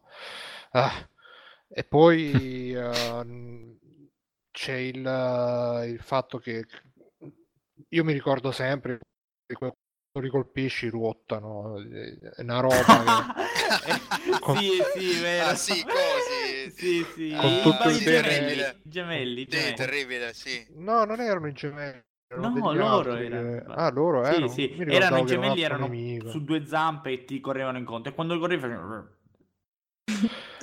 E... C'era anche l'uomo scimmia tipo che faceva... E quindi con tutto il bene che gli puoi volere a sto gioco, eh, cioè, sono robe che veramente sono... Però sì, sicuramente... Eh, però sulla bilancia quello che ti offre non è, è, è assolutamente superiore a, quelle, a queste, vabbè, queste piccolezze del gioco. Vabbè, sicuramente no, ma però, come insomma, tutti questi giochi offre... qua, eh, questi sono dei diamanti grezzi che, che tra l'altro, mh, ripeto, come se fossero stati magari più curati, più eh, approcciabili e tutto quanto, non avrebbero neanche avuto lo stesso fascino. Poi bisogna vedere se, se è così oppure no, però sicuramente eh, sono quelle opere che nel, nel, loro essere grezze alla fine diventa anche una, una qualità del, dell'opera stessa le robe troppo polished, troppo pulite, non, non vanno d'accordo, specialmente quelle che affrontano queste tematiche. Non puoi fare una tematica del genere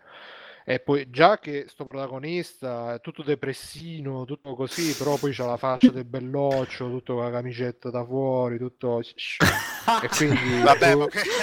quella è l'iconografia tipica che hanno i giapponesi del, dell'uomo bello, cioè dell'uomo bello occidentale. Se avessero fatto, eh, che ne so... Che cozzalone! Tamanashi, Kuromodi l'avrebbero fatto più o meno allo stesso modo, solo che era un fighetto con la... Con la, con la eh, con la frangetta, diciamo, cioè quella è la loro... C'è la frangetta comunque, se non mi sbaglio. Eh sì, ma a parte che... che...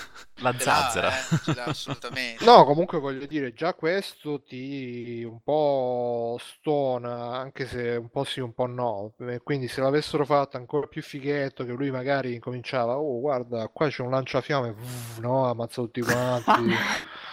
e poi comincia che vedi che fa capriole, salti, devi Cry contro i mostri. Mm. Beh, sarebbe oh, stato fuori dai canoni. No, quello, quello sarebbe, no. stata, Oppure, sarebbe stata una bestemmia. Quello sarebbe, so, che quando devi sarebbe stato Resident Evil. Come, come il prossimo capitolo, comunque di cui parleremo. Però, vabbè, oddio. Eh, scusami Simone, che sì, eh, Bruno, Bruno sempre. no, tipo no, Walter, è omnipresente, Simone. sì, eh, tra l'altro poco fa sì, niente, si è collegato. Eh, non avevo neanche visto. No, comunque, sì, no, beh, pensa pure la, la, l'escort mission, se lei fosse stata pronta. Tra l'altro, una cosa bella dell'escort mission, di quando scorti Aileen, è che se tu, uh, poiché non eh, puoi tornare nel mondo, nella tua stanza, ci puoi tornare in diversi punti dei livelli, perché ci stanno diversi, sì, sì, sì. diversi buchi nei livelli da cui puoi tornare per salvare, gestire inventario e tutto quanto. E se tu tipo la lasci, ah, che ne so, in mezzo a un livello, poi ti vai a fare fatti tuoi nella stanza e torni tipo dopo mezz'ora, un'ora, la, la trovi tutta tutta stroppiata perché lei nel frattempo è passato il tempo, è stata da sola e quindi... È stata quindi... attaccata e quant'altro. E quella fu una cosa che un po' mi, mi fece sentire un po' in colpa perché io me ne ero fregato. E... e che se non fosse stato così, se lei fosse stata la super intelligenza artificiale tipo che, ah dai, tieni le munizioni, boh, spara a tutti quanti, boh, boh, cioè, Booker Cash. Se fosse Esatto, stata proprio lì. Alla, alla Sì, eh. Ellie, alla Ellie di The Last of Us, cioè che ti, Eh, ti che- aiuta. beh, in una- è lì, gra- grande gioco game design, la soluzione facciamo diventare invisibile. Ma tra l'altro ci sta, eh, attenzione, perché più che piuttosto che sia una rottura ai coglioni, diciamo, la facciamo diventare invisibile. Sì, rompe la- l'ambientazione, ma quantomeno non, non diventa un peso nelle fasi di, di, insomma, Di- di stealth, comunque sì.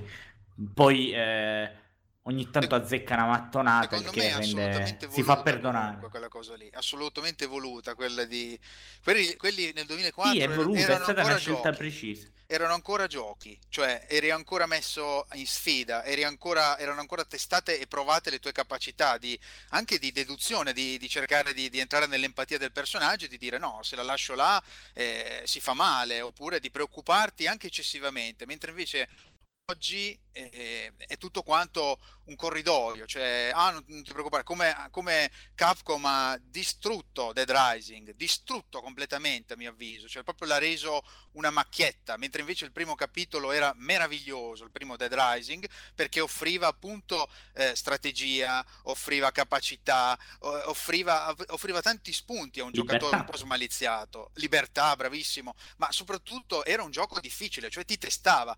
L'ultimo Dead Rising che io ho visto è patetico. cioè Guarda, vorrei collegarmi a quello terribile. che stai dicendo Alessandro per un po', un po' collegarci a quello che sarà un po' il futuro di questo, di questo podcast e, e che ci vedrà in- insomma, affrontare nuovi titoli e, e che è accaduto con Dead Dead Rising è stato ossia il passaggio che abbiamo visto nella scorsa generazione ehm, di eh, IP più o meno storiche, tra cui appunto Silent Hill, da, ehm, l'Occiden- dall'Oriente, scusami, a, eh, quindi da che erano sviluppate in Madhepatya dove erano nate, Esatto. a ehm, loro affidamento a software house occidentali. Che è stato Eh, un disastro. C'è stato Ah, proprio. sì, ehm, la maggior parte delle volte ciò è avvenuto in disastro, a volte invece con risultati no, più vabbè. o meno accettabili. Eh, ricordiamo Shattered Memories, che sarà un buon esempio in questo senso di Silent Hill.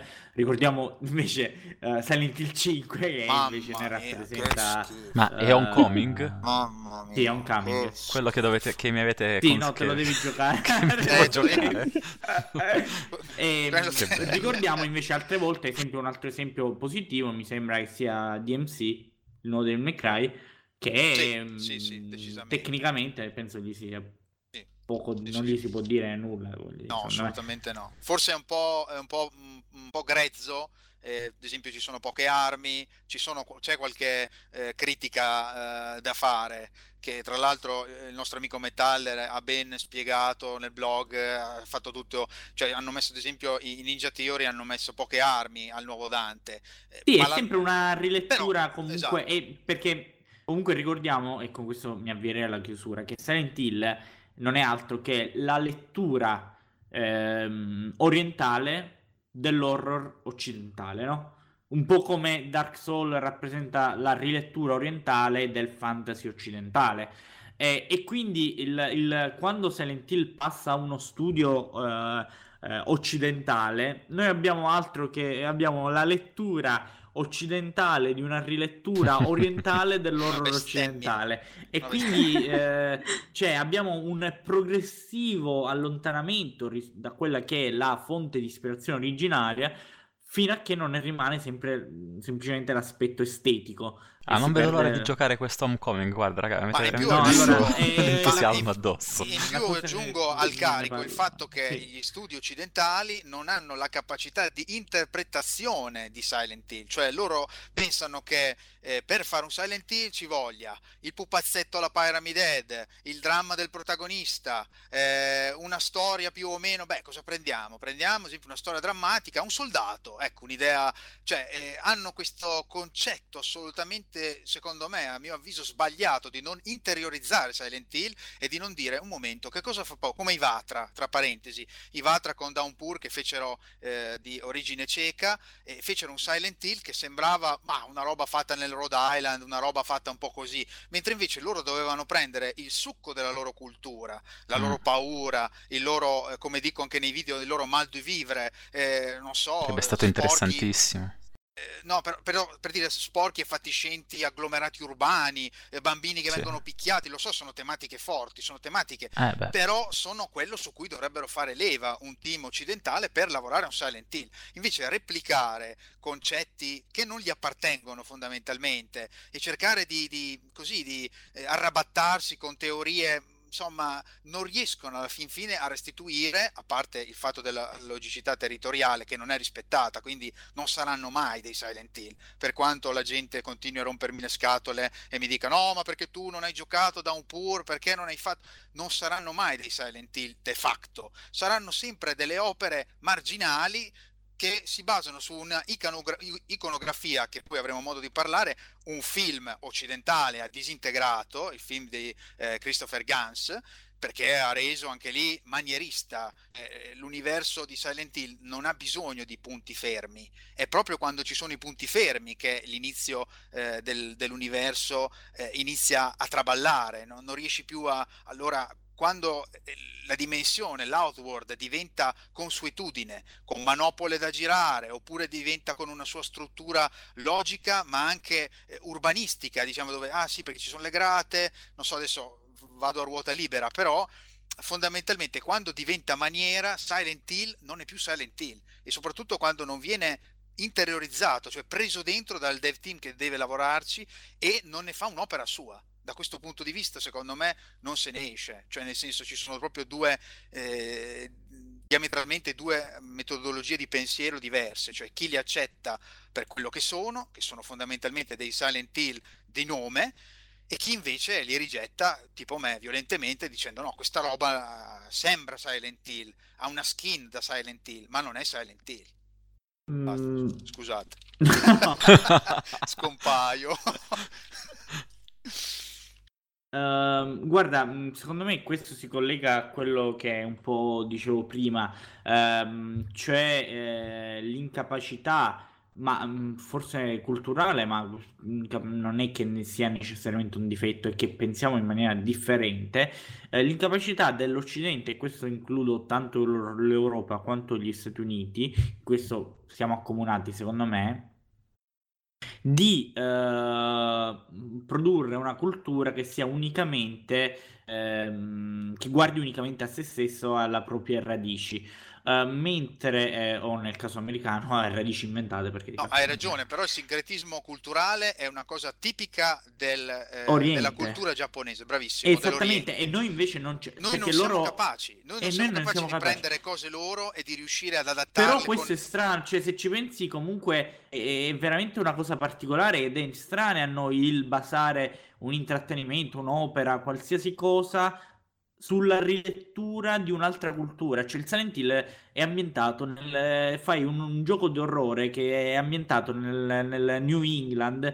I giapponesi riescono a fare un gioco orrore ambientato nel New England e riescono a cogliere così Esatto. bene l'essenza della provincia americana. Magari Esatto. non ci sono neanche mai stati in New England la maggior parte di quelli del Team Silent. Ma come fa? Cioè, io non- mi chiedo come è possibile che riescano in questo. Nessuno di noi, penso di, di un team eh, orient- occidentale, riuscirebbe in questo. Allora, guarda, ti, ti racconto una cosa, poi Cioè, non scusami, voglio, non scusami voglio, che non se voglio poi vengono monopolizzare. cagate come l'ultimo samurai quando ci proviamo. Cioè, nel senso, Mamma cioè, mia, No, non mamma voglio mia. monopolizzare il discorso, però è proprio, è proprio, hai proprio centrato un punto focale della cosa. Loro ci riescono perché hanno una forma di rispetto per le cose che non gli appartengono estrema, incredibile. Loro non si permetterebbero mai di fare un gioco che in qualche modo eh, lega degli stereotipi eh, oppure cerca. Loro hanno una, assolutamente un concetto di pulizia e di racconto che eh, fin dal- dalle, o- dalle opere di Edogawa Rampo, insomma andiamo proprio indietro nel tempo anche per, eh, per, eh, raccordarci a, questi-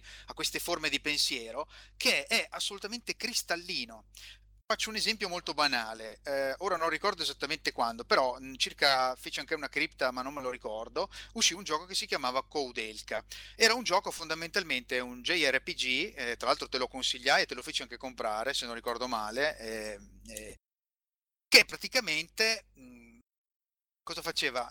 Era tutto un universo eh, vittoriano, era un JRPG fondamentalmente, quindi un gioco di ruolo di stampo molto alla Final Fantasy, eh, con i cubettoni, con queste cose qui, con, con, le square, con i vari personaggi, tutto ambientato dentro una abbazia. Ebbene, il succo è, per fare questo gioco, Sacknot mandò tutto il suo dev team a vivere in, eh, in una zona eh, londinese eh, in una zona delle campagne londinesi per circa due mesi.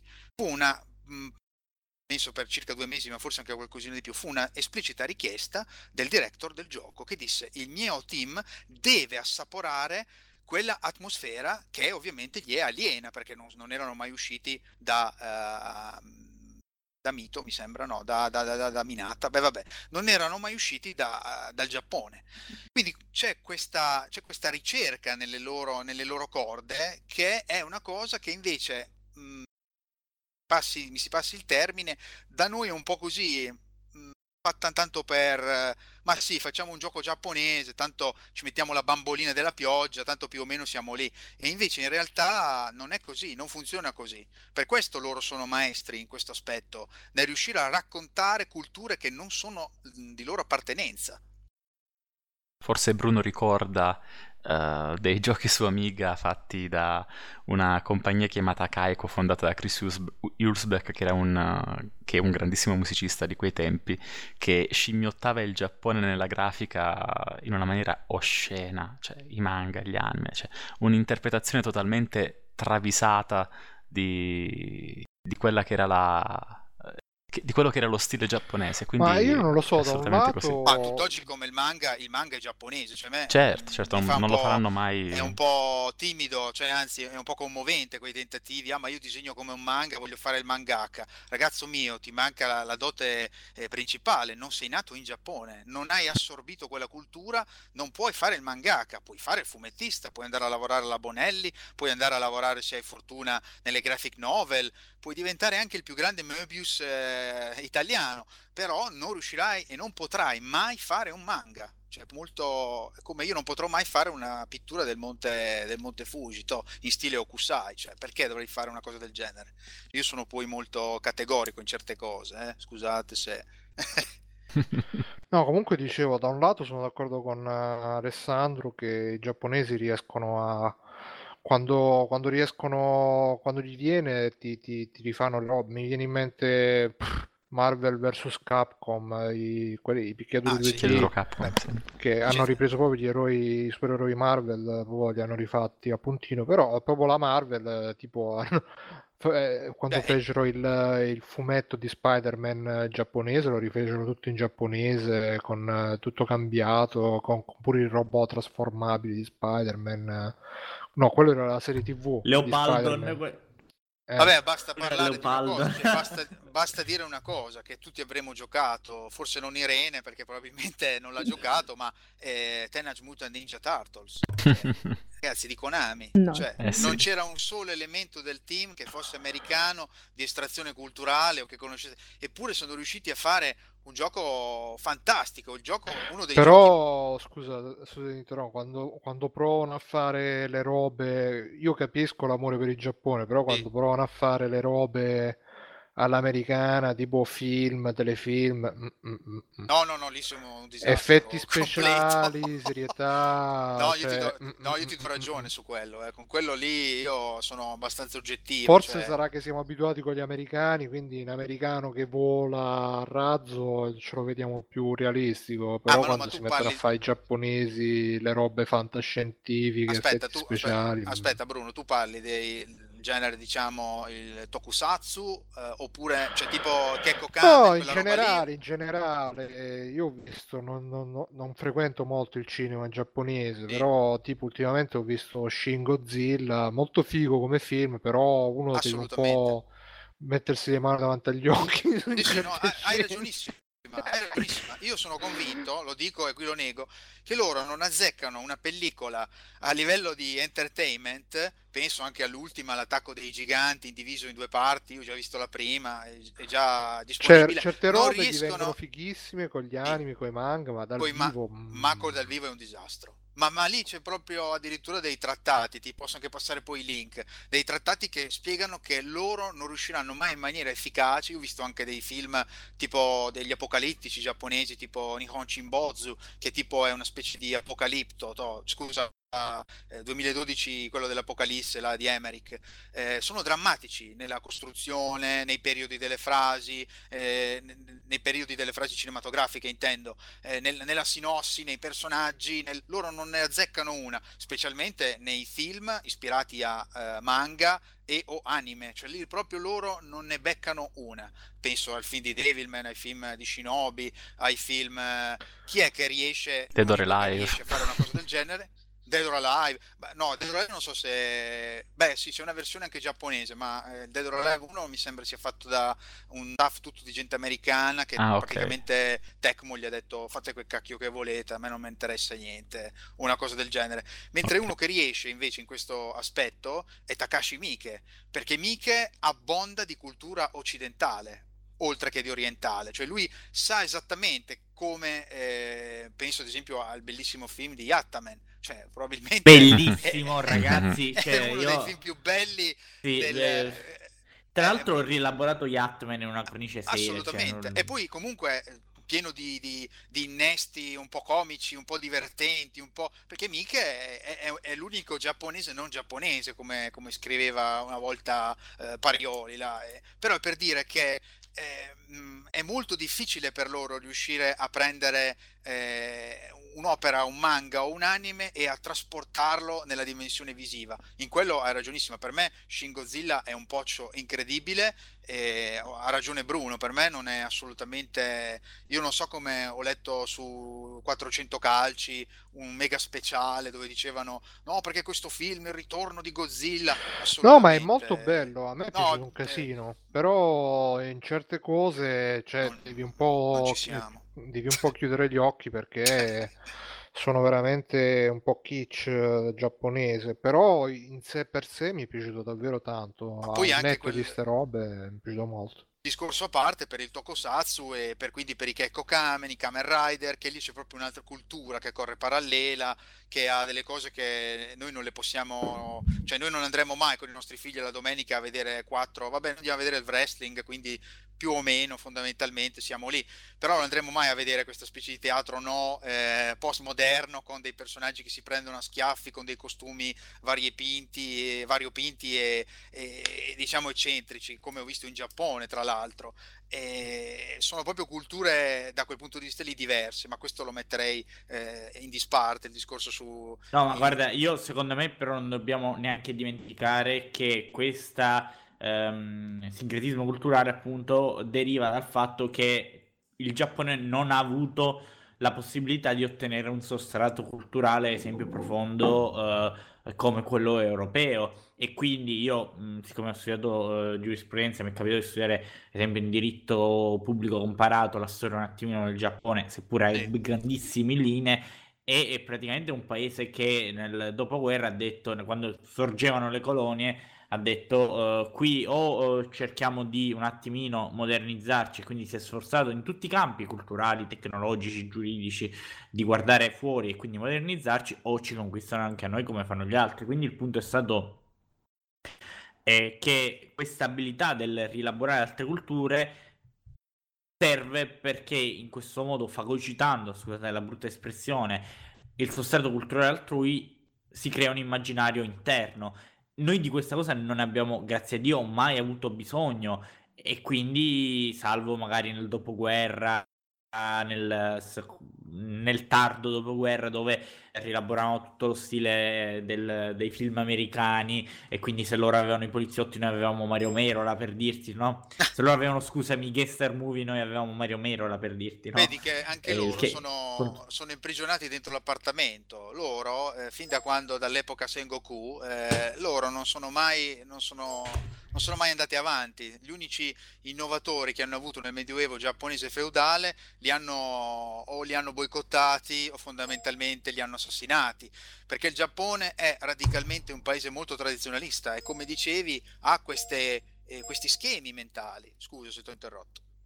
No, no, no, assolutamente. Però ricordiamo che eh, prodotti come Silent Hill, secondo me, possono trovare una nuova vita, una nuova linfa vitale quando di essi, ehm, lungi da fare il compitino, eh, come può essere Silent Hill Origins, o da cannarli totalmente, come può essere Silent Hill 5, li si riporta alla loro dimensione d'origine che non è addirittura quella di Silent Hill, ma quella del contesto culturale a cui si è ispirato, che è appunto la provincia americana.